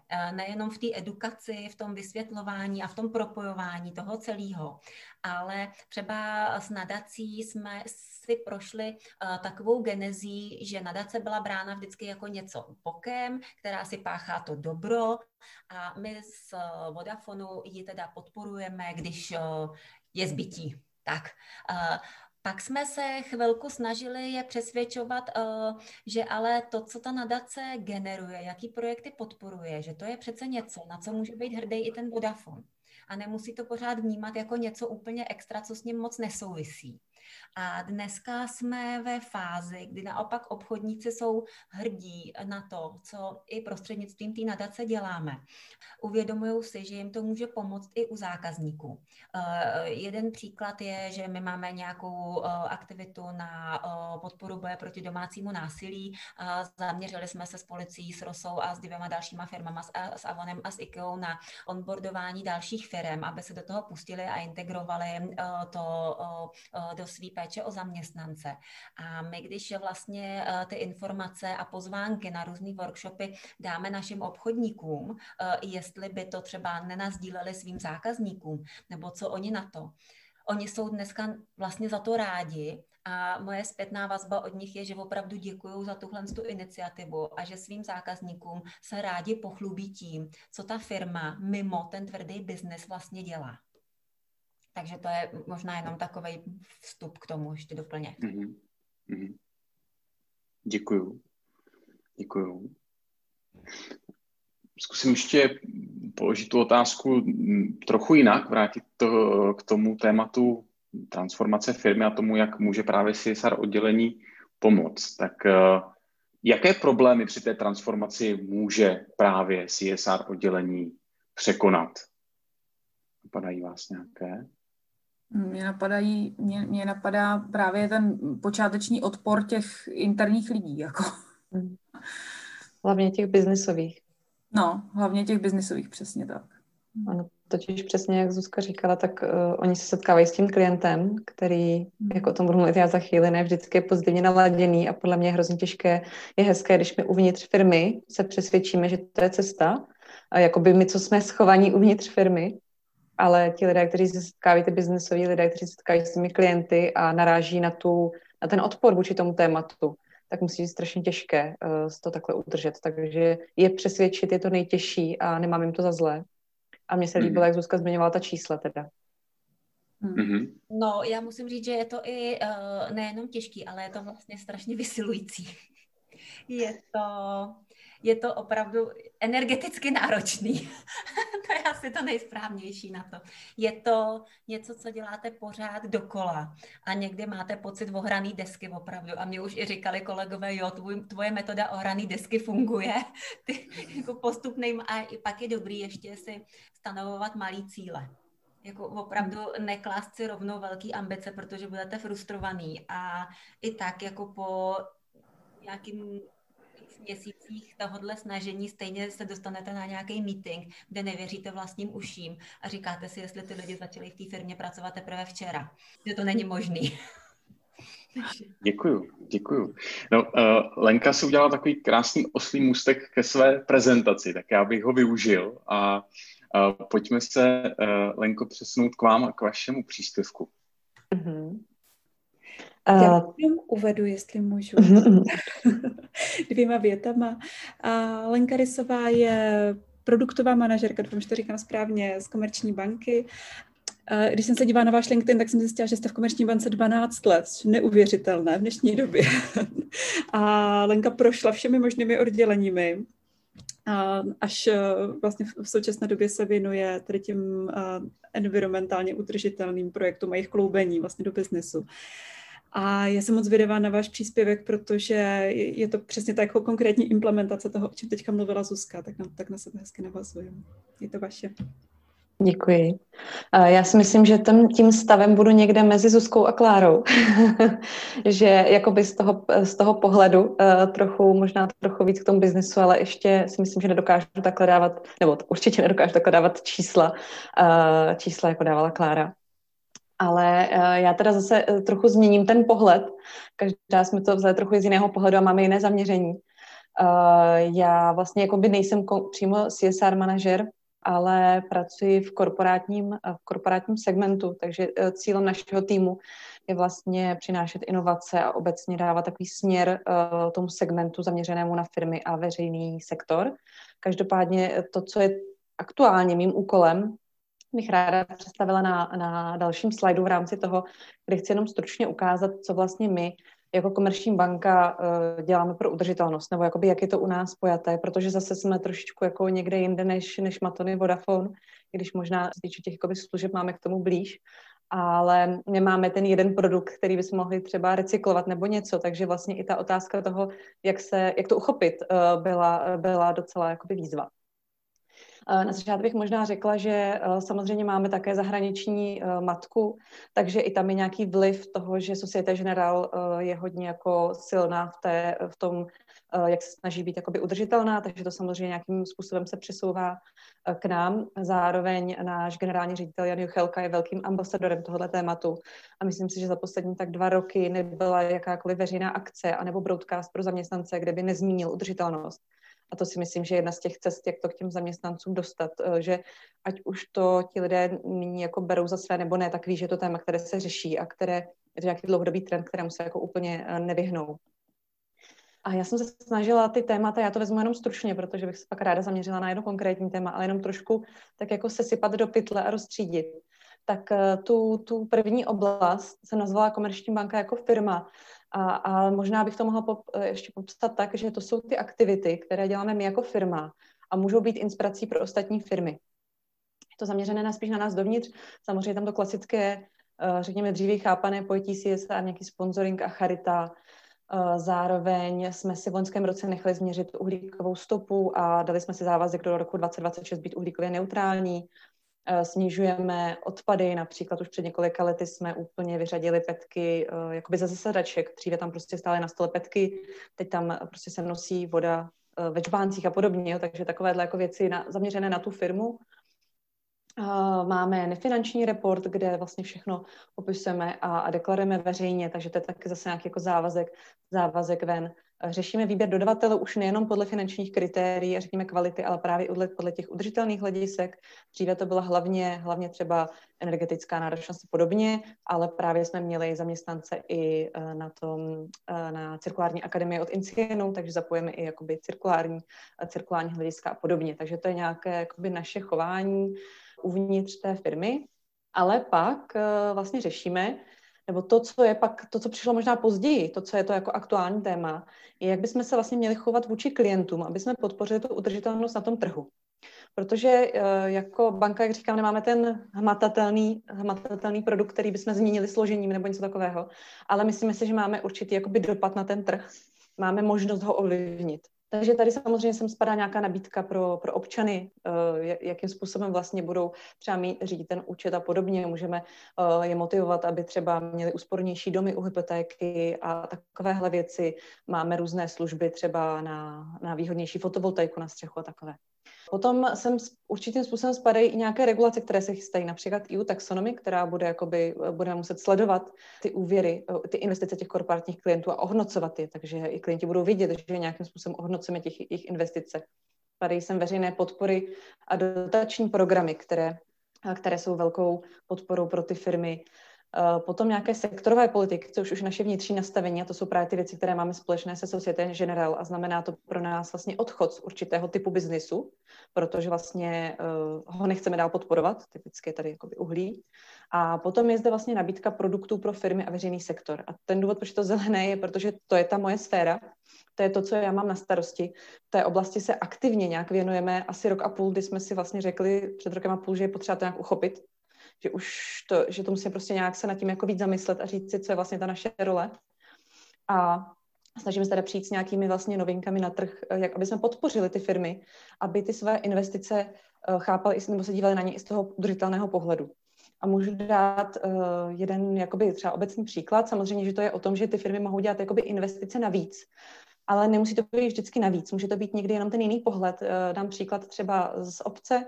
Obec chce rekonstruovat náměstí a může ho zkrátka zrekonstruovat jenom tak, aby bylo hezké, anebo se může zaměřit třeba i na to, jak se tam bude vsakovat voda a samozřejmě mnoho dalšího. A najednou ta, ta investice, kterou by to obec stejně chtěla udělat, může udělat udržitelně, může se tím prezentovat a může na to mimochodem dostat i dotaci. Takže tohle je něco, co je důležité jakoby k těm uh, klientům dostat. A jak my jsme se k tomuhle vlastně, uh, k tomuhle vlastně uh, dostali, jak my tam vnímáme tu roli té banky. Úplně na začátek uh, bych ráda řekla, že když se díváme tedy na financování firmních klientů a veřejného sektoru, tak i když říkám, že jsme se rozhodli to koncepčně uchopit někdy před rokem a půl, tak to neznamená, že jsme před rokem a půl objevili, to, co jsou obnovitelné zdroje. My jsme eh, věděli, že fotovoltaiky jsme financovali od jak živa.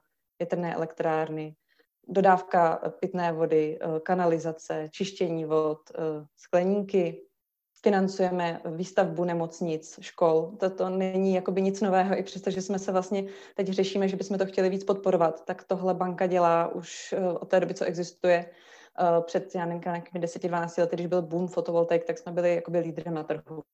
Ale spíš jsme nad tím asi nikdy takhle nepřemýšleli že to je něco, co chceme nějak výrazně podporovat, ne dříve. Zároveň je tady ten, ten odchod z některých sektorů, jak jsem říkala, například uhelný sektor, eh, nějaký jakoby nový uh, uhelný důl nebo nějaký přístroj do něj, to už je něco, co my v dnešní době ne, nemůžeme zafinancovat z toho pohledu, že to máme nastavené v svých sektorových politikách. A hodně jednáme s těmi firmami, které z tohohle sektoru mají příjem a musíme někdy omezit jejich financování. Takže my si tímhle způsobem uh, omezujeme vlastně svůj biznis a o to víc samozřejmě chceme podporovat ten biznis udržitelný. Když jsme tedy na začátku předtím, v tom loňském, předloňském roce řešili, uh, jak to teda uchopit, tak jsme si vylistovali všechna témata, všechny typy investic, které mohou spadat do té oblasti udržitelných investic. A říkali jsme si, toho je strašně moc, to nemůžeme jako se teď všechno začít najednou komunikovat a všechno začít jako propagovat. Musíme to nějak jako zúžit. Takže jsme začali pátrat na tom trhu, hledali jsme, co jsou ta témata na tom trhu, v jakých oblastech se třeba chystá legislativa, kde budou dotace, co je to, co ty firmy pálí a na co bychom se mohli zaměřit. To neznamená, že to ostatní jsme nechtěli podporovat, ale musíme to nějak zužit. Samozřejmě tady oblast energetiky. To je jako velká oblast uh, úspory energií, obnovitelné zdroje energie, uh, přechod od uhlí, tranzice uhelného sektoru. To je prostě pro Českou republiku ohromné téma a v té oblasti tady ty investice budou, musí být a chceme to podporovat. Čistá mobilita, která se právě týká hodně i toho veřejného sektoru, doprava, doprava ve městech a podobně. Cirkulární ekonomika, Eh, nám se obecně to téma hodně líbí a v jednu te- dobu jsme měli hodně tendenci to zužovat a vlastně říkat, že podporujeme vlastně cirkulární ekonomiku, akorát jsme zjistili, že ten trh na to ještě není připravený a nejen trh, ale i interně naši zaměstnanci. A že to téma, i když se snažíme pořád edukovat, tak ho nechápou v té komplexní šíři, pořád se představí recyklaci a nakládání s odpady, takže sice se to snažíme jako rozšiřovat, ale aby jsme sami sebe neochudili a netvrdili, že jediné téma, které řešíme, je cirkulární ekonomika, tak teda uh, máme i ty další a zároveň teda speciálně jmenujeme vodu i samozřejmě, přestože voda je součástí jako cirkulární ekonomiky, tak přesto ji máme jako teda samostatně a zmiňujeme, eh, že chceme tedy vlastně financovat hodně uh, jak zadržování vody v krojeně, tak recyklaci vody, nakládání s dešťovou vodou a podobně. Takže když jsme měli vybrána témata, tak, eh, tak jsme museli pátrat dál, protože jsme pořád ještě vlastně neznali ten, eh, ten jakoby trh, ty naše vlastně klienty, jak, jakoby, jak uvažují. Eh, takže jsme, takže jsme vedli mnoho rozhovorů jak s různými experty, tak, tak s našimi klienty a vlastně jsme se snažili najít, jakoby pochopit, najít nějaký jako model jejich fungování, hodně to zobecnit samozřejmě. A našli jsme takové tři hlavní kategorie. První jsou nějaké uh, velké firmy primárně nadnárodního charakteru jo, jak firmy se zahraniční matkou a podobně. Potom jsou ty menší, středně velké české firmy a pak jsou obce, obecně veřejný sektor. A ten hlavní rozdíl, který, který já tam vnímám v přístupu k udržitelnosti, když to hodně zobecním, je, že ty nadnárodní firmy uh, mají uh, nějakou motivaci i od té zahraniční matky, která většinou už je napřed a oni uh, částečně třeba i tlačí do nějakých změn. Oni ví, že to téma musí řešit, že bude dlouhodobě řešené a často mají možnost uh, třeba dělat některé projekty, i když nejsou zas tak ziskové nebo, uh, nebo třeba brzy návratné, protože je třeba podpoří ta matka, nebo se to mohou, mohou to dovolit a jdou do toho, protože je to pro ně důležité téma a chtějí se tak profilovat.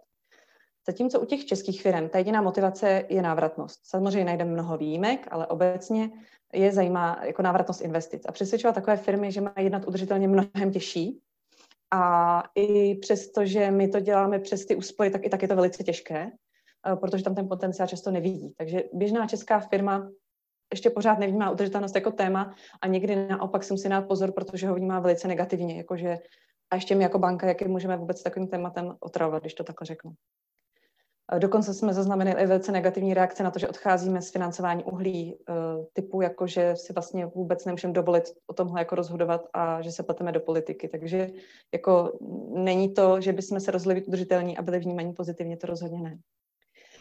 A pak jsou ty obce, eh, pro které hlavní motivace nebo eh, které obecně řeší hodně finance, ty samozřejmě zase neřeší návratnost, ale řeší hodně ty veřejné podpory a dotace obec bude financovat to, na co dostane dotaci. A ty peníze, které má, si chce nechat na to, na co dotace nejsou a co je pro ně konkrétně důležité, ale pokud, eh, pokud firma, dost, pokud obec dostane peníze na rekonstrukci náměstí, protože protože tam bude řešit nakladání s dešťovou vodou, tak je to pro ně jako hodně zajímavé, protože jinak by to na to náměstí jakoby nedostalo a podobně. Takže tam je, tam je ta možnost jakoby dívat se na ty. A tam, kam půjdou ty dotační podpory, které se teď chystají, aktuálně. Nejspíš se teda plně otevře až v příštím roce, ale je opravdu sem bude jako velký balík z Evropské unie peněz. A mluví se tak o 40%, že mají být na oblast udržitelnosti. A právě hodně je to cirkularita, eh, voda, eh, energie a podobně. Takže to bude mít velký vliv a doufám, že to bude motivací nejen pro ty obce, ale právě i pro ty, pro ty firmy, které se zatím tolik neřeší. Takže rozhovory s klienty nás dovedly k nějakému eh, blížšímu pochopení trhu a zjištění, že udržitelnost teda rozhodně ještě není na českém trhu jako téma uh, u těch běžných firm. A pak jsme začali řešit teda, kde je ta role té banky. Uh, když představte si, že tohle je zákaznická cesta a na konci té cesty je nějaká realizace, realizace nějakého projektu. My jako banka, naše role dote, doteď byla a je v tom financování, tedy poměrně na konci celé té cesty, Eh, díky tomu, že tady už více jak 10 let děláme i dotační poradenství, protože to s tím financováním souvisí, eh, tak jsme ještě i o něco dříve. Jsme ve fázi, kdy se třeba řeší ty parametry toho projektu, aby právě fungoval Uh, takže u dotační poradenství jenom, že vlastně v souvislosti s tím máme i tým energetických specialistů. Ono spolu totiž souvisí, protože hodně těch projektů je v energetice a právě je potřeba dělat, vlastně vyhodnocovat pak ten projekt, co to přinese a podobně.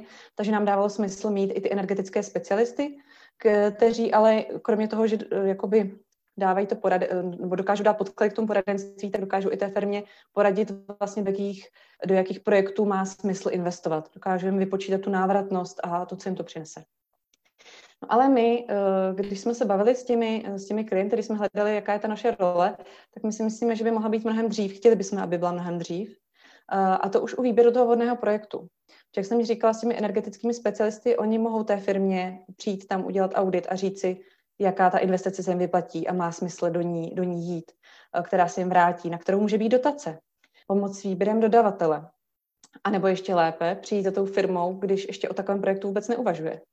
A to je něco, na čem už nějakou dobu pracujeme, protože přece jsme banka a nemůžeme mít všechno know-how in-house, tak máme partnery, se kterými řešíme právě to téma odpadů a vody. A začali jsme vlastně přes nějaké jakoby pilotní projekty klientům nabízet, eh, že vlastně eh, jim pomůžeme s tím výběrem toho vhodného projektu, protože jim přinese úspory. Jak jsem říkala, ono vždycky cítí na tu udržitelnost se u firm a zvlášť u těch, na kterých bychom rádi cílili, což jsou právě ty české firmy, které to téma zatím neřeší. A tam, je ten, tam vidím, že ten potenciál pro to změnit ten trh, eh, tak je jakoby těžké je přesvědčit a ne vždycky to jde přes tu udržitelnost, ve, ve, ve finále málo kdy. Takže hodně cítíme na to, aby se jim ty projekty vyplatily, aby na ně mohli použít dotaci, aby se jim vrátili velice v krátké době. A uh, jestli si teď myslíte, že díky tomu nám ty firmy, uh, že se nám dveře netrhnou, tak tak úplně není. I přesto, že cílíme na úspory, tak ty firmy to tak ještě nevnímají. Protože uh, energetiku, to už má každý ví, že když zateplí budovu a dá si uh, nové LED osvětlení a podobně, tak ví, že uspoří. To už prostě na tom trhu je tak dlouho, že ty firmy to jako ví. A mají spojenou tyto projekty s úsporami, ne s udržitelností. To je takové to B, které si musí jako doříct. Ale když jim řeknete, že uspoří, protože budou jinak nakládat s vodou nebo s odpady, tak jsou taky jako skeptičtí a spíš řeknou, že mají ten svůj biznis. A musíme jako trochu přesvědčovat. Takže uh, ta cesta si myslím, že bude jako dlouhá, že musíme ještě počkat, až ten trh k tomu trochu dospěje. A proto k tomu přidám ještě jednu část, a to je, my tu naši roli vidíme nejenom, nejenom v tom poradenství, což je vlastně ta pomoc s tím projektem, ale v nějaké edukaci. Takže my si teď vidíme, že naše cesta je i v tom ty firmy nějakým způsobem edukovat a proto bych vám ještě ráda velice krátce představila jeden konkrétní projekt, který jsme spustili letos v březnu. A po těch rozhovorech s klienty, kteří vlastně mimo jiné nám často říkali, že vlastně na českém trhu není moc příkladů z praxe, a nejsou informace také roztříštěné a že vlastně jako úplně neví, e, jaká je ta správná cesta. Takže na základě rozhovoru s klienty jsme vytvořili nějaký prototyp webu, aby jsme měli nějakého partnera silného za zády, který, který má to know-how, tak e, jsme si pozvali nebo spolupracujeme s Cira Advisory. Našli jsme technologické dodavatele a během asi necelých čtyř měsíců jsme spustili web, který bych vám ráda krátce ukázala. Najdete ho na stránce společně udržitelně CZ.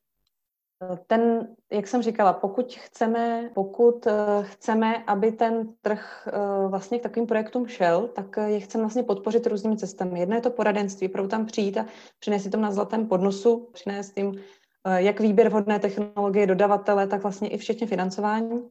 A zároveň ale máme, víme, že ještě musíme k ním ty informace dostat, že zatím musí to téma začít víc vnímat. Stejně jako jsme se bavili o tom, že i ty zaměstnanci se s tím musí zžít, tak bude nějakou dobu trvat, než ty české firmy se s tím zžijou. A my jsme proto vytvořili stránky, kde mluvíme o těch, o těch tématech, která jsem zmiňovala, ale to, co je takovým největším lákadlem a to, co znám hodně kvitovaly ty firmy, je vlastně mapa příkladu dobré praxe, eh, kde ukazujeme ne primárně ty firmy, které opravdu jako jsou udržitelné, eh, prostě jako je to jejich téma hlavní, ale běžné firmy, které se rozhodly, že udělají nějaký typ investice, kterým jako pomůžou, aby právě byly tím příkladem pro co největší, co největší jako škálu dalších uh, firm a klientů. A, takže tady můžete vidět různé, různé příklady firm a tu mapu stále rozšiřujeme a zároveň tady máme, uh, máme uh, aktuality z různých oblastí, z oblastí třeba i legislativy, eh, nějaké inspirace z oblastí technologie, inovace a podobně, ale i financování a, a třeba dotace. Eh, pokud se vám stránky líbí, určitě se přihlašte k newsletteru, aby vám chodili pravidelně upozornění. a jinak, abych trošku teď eh, se jakoby vrátila a navázala navázala na, eh, na ten, tu smysluplnost, jakoby na ten, na tu, na ten jako biznesový model, tak my samozřejmě teď vnímáme, jako, že ta edukace je naprosto jako nutnost, aby vůbec jsme se dostali k tomu jako biznesu.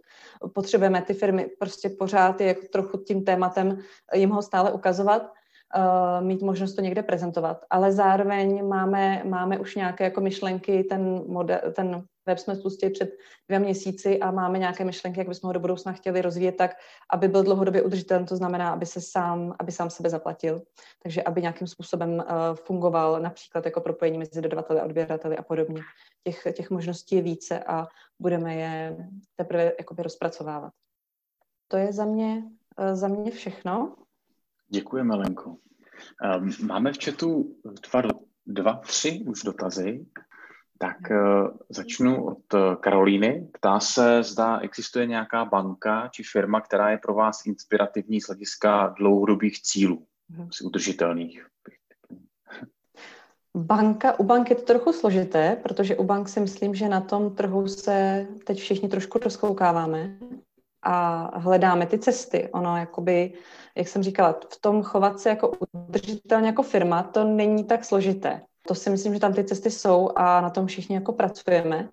Samozřejmě druhá část je to, eh, o čem mluvila Zuzka, dostat to víc jako do povědomí těch zaměstnanců opravdu tak jakoby žít. Nejenom CSR oddělení, ale opravdu, opravdu všichni. Ale pro nás jakoby Inspirací pak jsou ty, ty firmy, které dokážou přinést, přinést ty služby udržitelné, protože přece jenom ty produkty, ty hmatatelné produkty, ty fyzické produkty jsou takové hrozně hezky prezentovatelné, ale pro nás je to něco hrozně vzdáleného. Eh, my jediné, co, že máme uh, platební kartu uh, z recyklovaného materiálu a tím, tím, jsme, tím jsme skončili. Uh, ještě teda třeba hodně řešíme, jak budou vypadat naše pobočky, Teď budeme pilotovat jednu na Davicích. Uh, takže asi nemám, asi mě teď nenapadá žádný konkrétní příklad těch, těch firm, které by přicházely s těmi udržitelnými službami, protože většinou ty inspirativní jsou spíš menší firmy, uh, které se opravdu do toho jakoby vrhly naplno. A pro nás ta cesta je docela dlouhá, uh, tím, že jsme jakoby velká firma a ještě, ještě to navíc složitě v tom, že, že ty firmy nám to, to od nás neočekávají. Takže jakoby přesvědčit je, že to myslíme vážně uh, a že tam můžeme hrát nějakou roli, je poměrně složité. A úplně jsem neuvědomuji si, že bych teď našla nějakého hráče, hráče na trhu, které, u kterého bych jako věděla, ten, tak ten to úplně jako dokázal a teď prostě všichni ví, že on to myslí jako vážně a je udržitelný každým coulem. Myslím si, že trochu všichni hledáme ty cesty. Dě, děkuju.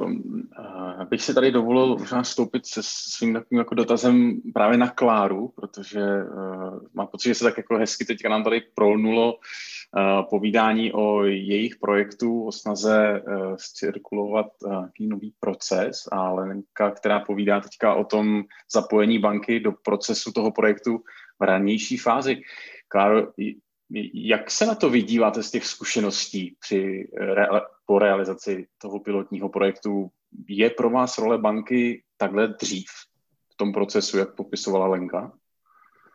No, to je zajímavá otázka, protože my jsme, jako, my, my jsme vlastně jako s bankou vysloveně nejednali, že jo ale co vnímám jako velmi uh, obecně, co tak jako pozoruju a co jako vnímám jako, uh, jako, uh, jako velmi dobrý nástroj. Obecně já musím říct, že ekonomická motivace prostě funguje. To vidíme jak v zálohách a, a zároveň to vidíme i v tom, že pokud my jako společnost třeba chceme žádat o úvěr, tak už teď, pokud ten úvěr je v nějaké jako větší, větší výši, abych tak jako řekla, tak, uh, tak už si banky dávají podmínky, aby, aby to bylo na něco udržitelného. A myslím si, že to je, to je prostě jako obrovský posun dopředu. Mně se to jako hrozně líbí a moc děkuji Lence za, ten, za tu prezentaci, protože já k ní mám jako několik, několik takových jako svých postřehů třeba, a tohle to je jeden z nich, jo, že prostě mi přijde, že ob- obecně prostě ekonomická motivace funguje, je super, že banky začínají klást tyhle ty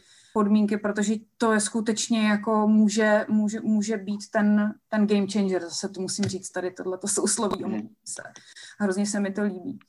A zároveň jeden z dalších postřehů je, eh, je takovej, že, že strašně, strašně pomáhá uh, opravdu jako zapálení toho vedení. Vy jste mluvila, Lenko, o vašem mm, generálním řediteli. Já, já mám úplně tu stejnou jako uh, zkušenost, že že prostě pokud, pokud vidíte, že to čiší z vašeho generálního ředitele, tak je hrozně jednoduchý, to, je to prostě infekční, prostě. protože, protože to prostě fakt nakazí i ty ostatní, i ty největší zarytý odpůrce, prostě si nedovolí možná to jako říct a no a, a tak, no. Doufáme, že nějaké další šíření nakažlivých infekčních věcí nás neček, nečeká. jo, jo, jo. jo, dě, děkuju, děkuju. Po, máme tu otázku od eh, Vratislava Vozníka z obsahové agentury. Lenko, asi to bude otázka na vás, kdo přišla, přišla během vašeho povídání. Eh, nakolik promítáte udržitelnost opravdu důsledně do celého biznesu? Třeba na příkladu Eh, matonky se nabízí otázka na péči eh, nemovité kulturní dědictví či nutriční hodnoty produktů, protože obaly jsou sice viditelná, ale jen jedna část biznisu. Pardon, možná to víc směřuje na Kláru, alebo na všechny. Uh, já si myslím, že to, není, že to není jenom na mě, já odpovím na tu, na tu svoji část. uh, už jsem na ní začala odpovídat do chatu, pak jsem si říkala, že to možná stejně přijde a bude to lepší, když to řeknu, protože je to hrozně jako složitý. A já jsem samozřejmě mluvila jenom o jedné části naší nějaké jako strategie udržitelnosti. A, jak jsem říkala, věnujeme se jako vícero, vícero věcem a mm, domnívám se obecně, že, uh, že uhlíková uh, neutralita má v sobě spoustu takových, že to je taková umbrella, která prostě jako potom a potom naplňuje nebo jako uh, zahrnuje spoustu takových jednotlivých malých jako podprojektů, ale není to jenom o tom, je to, jak jsem říkala, o té biodiverzitě a tak, takže o, o, o uh, hospodaření s vodou a podobně. Takže jako uh, není to rozhodně jenom jako jedna jediná věc a máte pravdu, že obaly nejsou, nejsou samospasitelný, na druhou stranu jsou nejvíc vidět, protože u nás je to, máme produkt, který se prodává v obalu a bez obalu to prostě prakticky nejde. Takže, takže to nejvíc vidět a proto jako to, to jako nějakým způsobem musíme řešit. Eh, asi eh, tuším, že možná eh, lehce narážíte na kyselku a mm, musím říct, že co se týče, co se týče budov a nějakého kulturního dědictví, tak Matonka eh, rozhodně jako podporuje kulturu na různých, eh, na různých frontách, ať už je to, ať už je to Magnesia Litera, původně Český slavík, ten už teďka teda asi už úplně není podpora, podpora dalších kulturních jako akcí. A co se týče, co se týče budov, tak jednak, když rekonstruujeme budovy, právě třeba zejména v Kyselce, tak se snažíme, aby byly nízkoenergetické. Úplně posledním Posledním počinem je rekonstrukce, rekonstrukce e, velmi historické budovy právě v Kyslace. Já si teďka úplně nepamatuju, mám úplný okno, jak se jmenuje, která teď soutěží o stavbu Karlovarska tím, že se jako dostala do, z, z nějaké energetické třídy, já nevím, H nebo kolik, do energetické třídy B. Takže, e, takže určitě, jako když už něco děláme, tak se to snažíme promítat i jinam. Jako není, to, není to jenom jako my jsme se fakt jako posunuli od toho, e, od toho váhavého střelce z roku 2017 do nějaké jako komplexnější sféry. Mm-hmm. Děkuju, děkuju. Jestli... Ota- aha. Děkuji, Zuzko, určitě. Já jsem právě taky zamýšlela, že tady všichni prezentujeme jenom nějaký výsek těch aktivit logicky, nebo nějaký prostě, já sice ne výsek aktivit, ale jako jedno, nějaký jedno zastřešení. Ale já si myslím, že to je právě ten princip toho, jestli jako odpovědně podnikáte jako celkově, že vlastně vycházíte z toho svýho biznesu, tím pádem by uh, se snažíte fungovat nějak zodpovědně v oblastech, které nejvíc ovlivňujete a které zároveň jsou pro to vaše podnikání nejzásadnější. A není to jenom ta environmentální část. My jsme strašně eh, zvyklí a já s tím bojuju i u nás ve firmě eh, říkat, že udržitelnost jsou environmentální témata, je uhlíková stopa a podobně, ale ono to tak není. A i tam třeba v tom Enviru je v každém biznesu jako víc těch oblastí. Třeba u nás je to logicky zelená energie nebo obecně energie, bez kterými bychom nefungovali. Eh, je to ta uhlíková stopa prostřednictvím technologií, ale jsou to takové věci jako třeba eh, taky vlastně recyklace, je to takzvaný e-waste, vlastně elektroodpad ze sítí a z těch výrobků, který prodáváme. Protože když si vezmete, kolik z nás má třeba v šuplíku starý telefon, pro případ co kdyby, nebo eh, z nostalgie. A přitom, když si uvědomíme, že 95% z toho telefonu se dá zrecyklovat nebo nějakým způsobem dál využít, že, se v něm, že jsou v něm nějaký vzácný kovy a podobně, tak byste vlastně všichni měli běžet a ten telefon věnovat na tu recyklaci ale neděláme to skoro nikdo, upřímně řečeno. My jsme třeba vlastně včera odstartovali, ne jako jediný operátor, to je nutno férově dodat, ale je to světový konzorcium několika světových operátorů a o, asi 12 prvních výrobců mobilních telefonů. Je to takzvaný eco rating, kde vy vlastně už dneska, když třeba půjdete konkrétně na naše stránky, tak u většiny telefonů, kromě Apple, který se k tomu nepřidal, najdete už hodnocení, jak udržitelný je ten telefon. A to je vlastně třeba něco, co jde proti tomu našemu biznesu, protože vy, když si koupíte ten, co nejdíl vydrží, tak eh, vlastně my bychom měli být motivovaní chtít prodávat co nejvíc těch nových. A tam já právě vidím tu odpovědnost té firmy, že se to propisuje do toho biznesu. Podobně jak říkala Lenka, že vlastně tím nastavením toho financování se taky omezují svůj biznes. A uh, najít tu správnou hranici a tu vyváženost, uh, to je podle mě ta správná cesta. A další aspekt, nejenom ty environmentální témata, já myslím, že tam bylo od Adama Gajdoše otázka i třeba na sociální rovinu to jsou taky věci, které je potřeba, aby si ta firma našla. A je to nejenom třeba vůči zaměstnancům, kde my třeba to jako hodně řešíme, nějakou flexibilitu, program na zaměstnávání lidí s, se specifickými potřebama, diverzita jako taková, podpora lidí vlastně v každé fázi jejich života a tak. Ale jde to vlastně i ven, že když si člověk najde přesně čím ten jeho biznis může pomoct, tak třeba u nás zrovna to je tou podporou nebo vývojem nějakých aplikací, technologií, které zase řeší nějaký společenský problém, který si najdete. Myslím, že úplně nejzářnější příklad je aplikace Záchranka, kterou známe asi všichni a která vlastně vznikla, což je úžasně motivační příběh. To vznikla eh, jako bakalářská práce studenta, pak se účastnila laboratoře v nadaci Vodafone a teď už ji čtvrtým rokem podporujeme a minulý týden vyhrála v globální soutěži všech nadací Vodafone a dostane 3 miliony euro od centrální nadace na to, aby se expand, aby expandovala do dalších deseti zemí v první fázi. Takže když se tam člověk prostě něco takového najde v tom biznesu, tak uh, si myslím, že může podnikat relativně s, nechci říct čistým svědomím, ale relativně bez výčitek. Já možná k tomuhle tématu ještě doplním zase trošku jako jiný pohled, protože my jsme se tady dneska právě přesně bavili o té udržitelnosti environmentální, ale dá se říct, že banka vždycky hodně zásadně řešila udržitelnost, ale spíš tu, spíš tu ekonomickou. Uh, jo, z, z, udržitelnost toho biznesu, který financujeme, Uh, teď nemyslím jakoby udržitelnost naší, samozřejmě máme nějaký biznis, ale my samozřejmě musíme velice pečlivě posuzovat jako banka rizika každého úvěru, který poskytujeme. A to je právě ta role, kterou od nás jakoby ty firmy očekávají. A pro nás je vlastně hrozně těžké ukázat jim, že chceme řešit i jiné pohledy té udržitelnosti. Někteří mají, jak jsem říkala, pocit, že do toho nemáme co mluvit, že se nás to netýká. Zároveň, eh, zároveň my, když jsme s těmi firmami mluvili, tak jsme museli hodně hledat, jak jim to vlastně popsat, co chceme řešit, protože často pojem ekologie je negativně vnímaný, ale když jsme mluvili o udržitelnosti, tak oni zase mysleli, že mluvíme do jejich biznesu.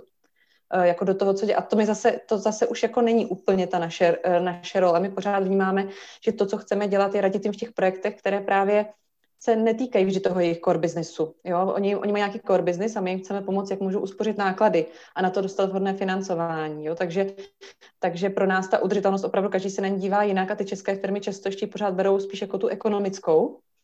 A my spíš vnímáme, že jim chceme ukazovat, že tam je i ta environmentální, případně i ta sociální, to už je teda úplně jako jiný level, to už je úplně jako jiné téma, ještě ty firmy takhle zapojit, pokud tak sami nemají, jo? pokud to přesně nevnímají, jako třeba Matony Vodafone, že, že mají nějaké cíle, my máme třeba nadaci jistota, eh, která vždycky, která právě hodně se zaměřovala na ta sociální témata, pomoc, pomoc třeba matkám, samoživitelkám, obecně pomoc eh, jakoby rodinám s nevýhodněným podobně. A naopak teď se začíná protínat že i nadace jistota začíná řešit ty environmentální témata a naopak i my jako banka začínáme jako víc, víc jít i do toho sociálního, takže u nás to tak jakoby promíchává a hledáme, hledáme tu rovnováhu, ale třeba v tom korporátním segmentu, kde jsem já, tak tam samozřejmě sociální téma, nebo jakoby ta sociální témata jsou hodně přesně jakoby výstavba škol, výstavba nemocnic, jo, to, tohle jsou jakoby ta témata, ty investice, které se téhle oblasti týkají. Děkuji z oblasti společenských témat eh, je tu ještě otázka na Zuzku týkající se snahy Vodafonu stát se do roku 25 nejlepším zaměstnavatelem pro ženy od eh, Ivy Jarolímové a ptá se o tom, jakým způsobem toho chcete dosílit, docílit a jak to lze vyhodnotit v první části otázky. Je to Iva Jarolímová, kterou znám, tak ahoj Ivo. Jestli je to jiná, tak se omlouvám. Máme na webu o, a ty kroky jsou asi docela jednoduchý. Určitě čemu nepodlíháme je nějaká pozitivní diskriminace, to ne.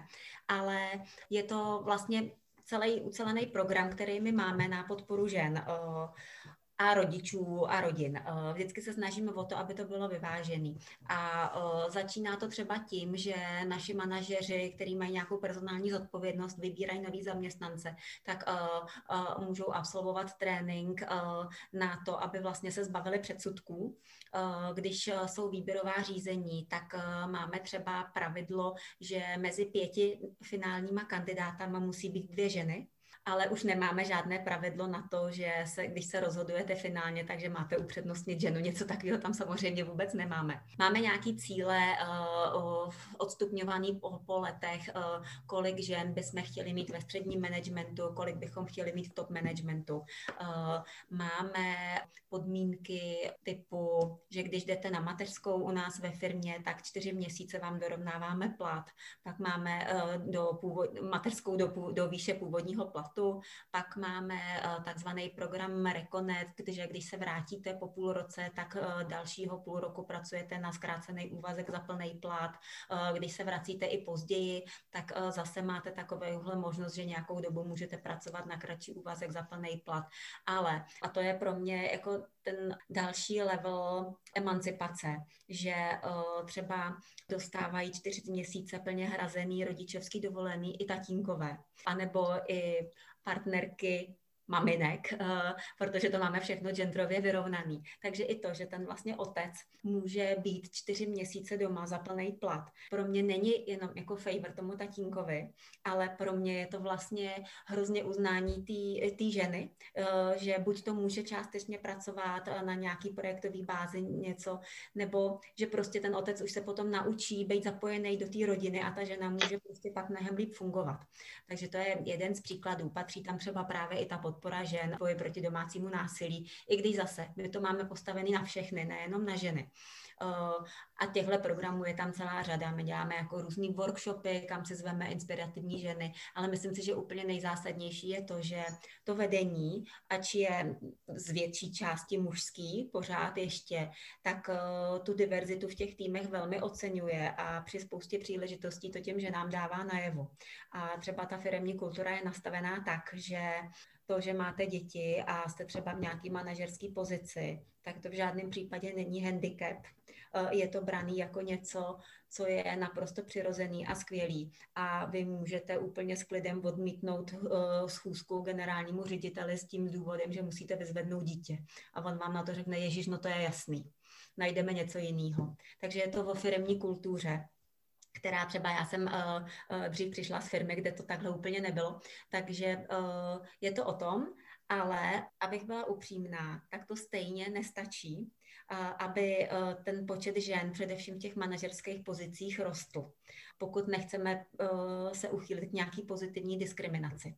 A Eh, my to tak občas řešíme s mýma kolegyněma z HR oddělení, který mají na starosti diverzitu a inkluzi a tak, a tak si brečíme, jak je to možný a co bychom měli dělat, že už vlastně si nedovedeme představit nějaký další zvýhodňování, eh, když nechceme mluvit o zvýhodňování, ale jenom o nějaký jako podpoře a vlastně už nás víceméně nic dalšího nenapadá, pokud nechcem nastavit na tvrdo kvóty a říct, že prostě můžete pracovat opravdu na zkratší úvazek, což dneska už u nás můžete od tohohle týdne i na manažerské pozici mimochodem.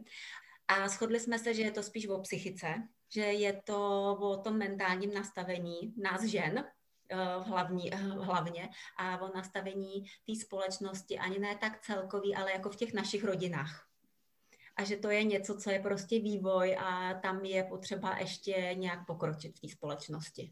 Děkuji. A už se nám pomalu chýlí čas, někteří se již odpoví, tak uh, ještě dám prostor na jeden poslední dotaz. Lenko, se hlásíte, jestli je to, že se hlásíte. Eh, já jsem se několikrát nadechla a vždycky byla ukončená prezentace dřív, tak eh, než jsem si troufla se přihlásit. Tak já to vezmu tak jako eh, letem světem. Já bych chtěla teda hrozně poděkovat Kláře, protože mně přijde, že s těma petkama je to určitě nosný a sama ze zkušenosti, kdy jsme pět let bydleli v Německu, kde teda vratnost petek funguje, tak můžu potvrdit, že teda zákazník si zvykne rychle. A to, co třeba u sociálně slabších eh, skupin nefungovalo, například třídění odpadů, tak petky ve velkých pytlech nosili vracet všichni, takže to, to, to vám držím palce, to půjde ze strany zákazníků. K Vodafonu tam eh, jsem chtěla vlastně já za sebe říct, protože my jsme jako pracujeme se seniory a teď jsme vlastně dostali nabídku hm, tím, že Vodafone eh, spolupracuje s Moudrou Sovičkou na pomoci eh, seniorům se zasíťováním a s vůbec edukací v informačních technologiích, tak ten projekt je skvělý a tam je vidět, jak, jak jako se začínalo nejdřív v Praze a teď už se přibírají regiony a že je to ten, pro, ten typ projektu, nejdeme to řešit všechno najednou, ale jdeme po těmi malými krůčky, když to aplikace záchranka, ta se eh, vyvine, zlepšuje pověsí a je dostupná globálně, což je jako skvělý. Takže určitě ano, my jsme strašně rádi, protože je to skvělý a teď už právě posouváme ty seniory do toho, aby, abychom zachytili ty ty, ty, ty, co ještě ani si netroufli vůbec. Ne, že neumějí ovládat ten přístroj, který mají doma, ale vůbec by je nenapadlo uh, si ho pořídit, takže touhle cestou jdeme a je to skvělý. A potom k tomu financování, nebo já nevím, jestli pro všechny, protože asi nadace máte tak nějak napříč. Všechny ty organizace, mě totiž u té diverzity napadlo, že my v, v těch neziskovkách řešíme naprosto opačný problém. My máme příliš mnoho žen a nemáme muže. A určitě je to tím nastavením a hlavně tím, že nám chybí manažeři, nám chybí profesionálové. Vlastně je to zejména část financování, protože my v sociální oblasti hold máme ty platy nastavené níž, ženy obecně jsou podfinancované a ty muže k nám nepřitáhneme. Myslím, že Vodafone měl projekt Rok jinak, který uh, nefunguje už, pokud vím. Funguje týden. A... týden jinak, ano.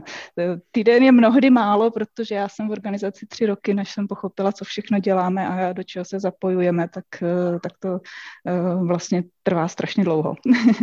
Ale určitě na nějaký menší projekt je to skvělé. Tam stejně pracuje, nějak pomáhá ty neziskovce a tímhle vlastně tam může jít udělat nějaký projekt ucelený a přinese nějaký peníze, který myslím, že 20 hmm. tisíc spojených, no. Jasně, skvělý. E, jo, takže tohle možná by byla otázka, jestli, jestli těm neziskovkám nepomoc v tom, že jim třeba uh, ty, ty, ty uh, manažery, který mají to nastavení a chtěli by, mně se ten rok jinak vlastně líbil, nevím úplně na čem to se rozkotalo, než jsme se rozkoukali, tak byl pryč. a vlastně i Možná, že spoustu neziskovek neřeší globálně environmentální témata, ale jdeme malými kručky, edukace dětí od mateřských školek, prostě nějakém zahradničení ve městech a tak. Takže um, možná i ve spoustě pro, projektech, že to není vlastně jenom pomoc sociální oblasti, ale že se to týká asi toho všeho. Tak, tak jenom, že děkuji, že jste a že pomáháte. Děkuji. Já jenom, jestli můžu velmi krátce uh, navázat, uh, jak jste říkala, že se věnujete i seniorům, uh, který vlastně se ještě vůbec neodvážili, tak to třeba my právě v rámci toho projektu digitálního vzdělávání seniorů taky řešíme. A právě prostřednictvím Moudrý slovičky a je tam dokonce i dotační program u nás na zařízení pro seniory, který i řeší otázku financování, aby si sami koupili nějaký chytrý telefon a podobně. Takže tohle je přesně taky ta cesta, aby jsme je to vůbec naučili. My se to snažíme propojit se zaměstnancem a my jsme měli takový projekt, vlastně pořád máme, internet je kamarád, vlastně právě učení seniorů, jak zacházet s počítačem a podobně. A my teď chceme jít tou cestou, aby se nám víc to dařilo propojovat do toho expertního dobrovolnictví. Vlastně, aby naši zaměstnanci eh, i prostřednictvím Moudrý sovičky a dalších organizací, i jako jste vy, vlastně eh, ty svý dny pro neziskovku využili na tohle, na učení seniorů, aby je naučili, jak s tím telefonem vůbec zacházet, že to nemusí být žádný high level, ale i to, jak vůbec ho zapnout a používat. Takže tam možná nějaký prostor i bude. Děkuju, děkuju. Blížíme se velmi rychle do eh, závěru um, a Janý, poprosím tě o krátké zhrnutí toho, co jsme tady dneska zažili a poděkování a rozloučení. Jak koukám na hodiny, tak se v mé hlavě pořád zkracuje to, co bych chtěla říct, ale zkusím být velmi stručná. Když to zkusím vrátit zpátky k tomu tématu vlastně ověřování toho, jestli ty projekty, které na CSR oddělení nebo podobně nazvaných odděleních vznikají, jestli jsou života schopné, jestli jsou udržitelné, tak to, co jsem tady slyšela, tak a, a hodně mě zaujalo, byl vlastně pohled na to, z, z jaké nohy uh, Triple Bottom Line vlastně ten projekt vzniká, jestli je environmentální, sociální nebo um, biznisový, jako kde vlastně leží ta udržitelnost. A přišlo mi zajímavé, my se s ním vlastně taky poměrně často potkáváme, že ta biznesová udržitelnost je vždycky na prvním místě a jako vlastně těžko se s tím něco dělá. Uh, environmentální se tak jako probojovává na close second, jakože už to začíná být vlastně docela uh, jako téma velké. A ta sociální pořád tak nějak jako pokulhává, jako kdyby to tak jako upadalo na, na jednu nohu a přijde mi velmi zajímavé a nemám ty odpovědi, co se s tím dá dělat. Přijde mi vlastně, že hodně organizací má hodně nakročeno vevnitř, ale uh, vzhledem jako k těm sociálním dopadům směrem ven, toho biznesu vlastně, myslím, že tam jsou ještě jako velké, velké rezervy a bude zajímavé to objevovat. Zároveň jsem tady slyšela velký vlastně rozdíl mezi fyzickými produkty a službami a toho, jak se to vůbec dá ověřovat, testovat, jak se dá zjišťovat nějaká náklonost klientů k těmhle těm tématům. Přišlo mi zajímavé to, že vlastně z těch mechanismů, které jste pojmenovávali, jak ověřujete, tak tam padaly rešerše, výzkumy, data, hodně dat.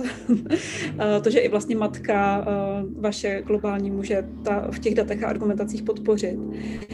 A a zároveň, že tam patří i nějaké pochopení klientů, a to jak těch externích, toho, kdo by si potom výhledově ten produkt nebo službu mohl koupit, ale taky těch interních klientů, toho, těch obchodních týmů a marketingových týmů, a jejich postupné nakupování a, a diskuze toho, což je to vlastně potřebují.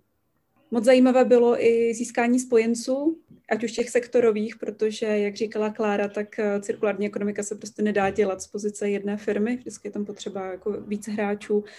A Zároveň, že ti spojenci jsou nutně i na tom vnitřním poli. Třeba pokud je eh, CEO eh, hlavní spojenec udržitelnosti, tak je to něco, co samozřejmě funguje a moc, moc pomáhá. No a pak mě zaujalo ještě to, že vlastně CSR manažeři, manažerky se dost často asi dostávají do pozice vzdělávatelů a edukátorů a někdy vnitřních, někdy vnějších a vlastně všichni jste to pojmenovávali, že ve finále tam musí nastat nějaká, nějaké školení, nějaké dovzdělání kolegů a tím, že já mám původem eh, pedagogický background, tak mě vlastně jako zajímá spousta otázek, jako jaké kompetence k tomu vlastně máte a kde si je když tak jako doplňujete, protože je to samozřejmě složitá situace.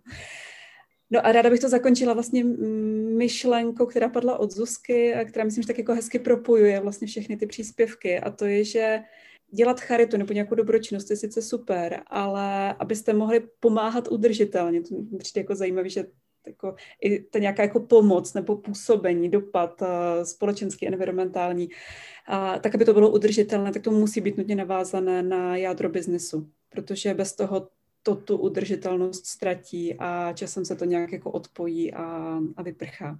Tím pádem já vám moc děkuji za vaše prezentace a také vám, kteří jste tady vydrželi až takhle do konce, tak za aktivní uši a kladení otázek a u některých i za třeba jako přispění eh, vlastními myšlenkami. Pošleme vám všem záznam, pošleme vám krátké zahrnutí toho, o čem jsme si dneska povídali. Pokud chcete, tak tady ještě klidně můžete chvíli zůstat a můžeme v té diskuzi ještě chvíli pokračovat. My to určitě to necháme zapnutou tuto místnost tak do 18.30, ale zároveň toto je oficiální konec. Pokud se chcete odpojit, tak určitě se nemusíte stydět. Je to pouze pokud máte čas a chuť tady zůstat.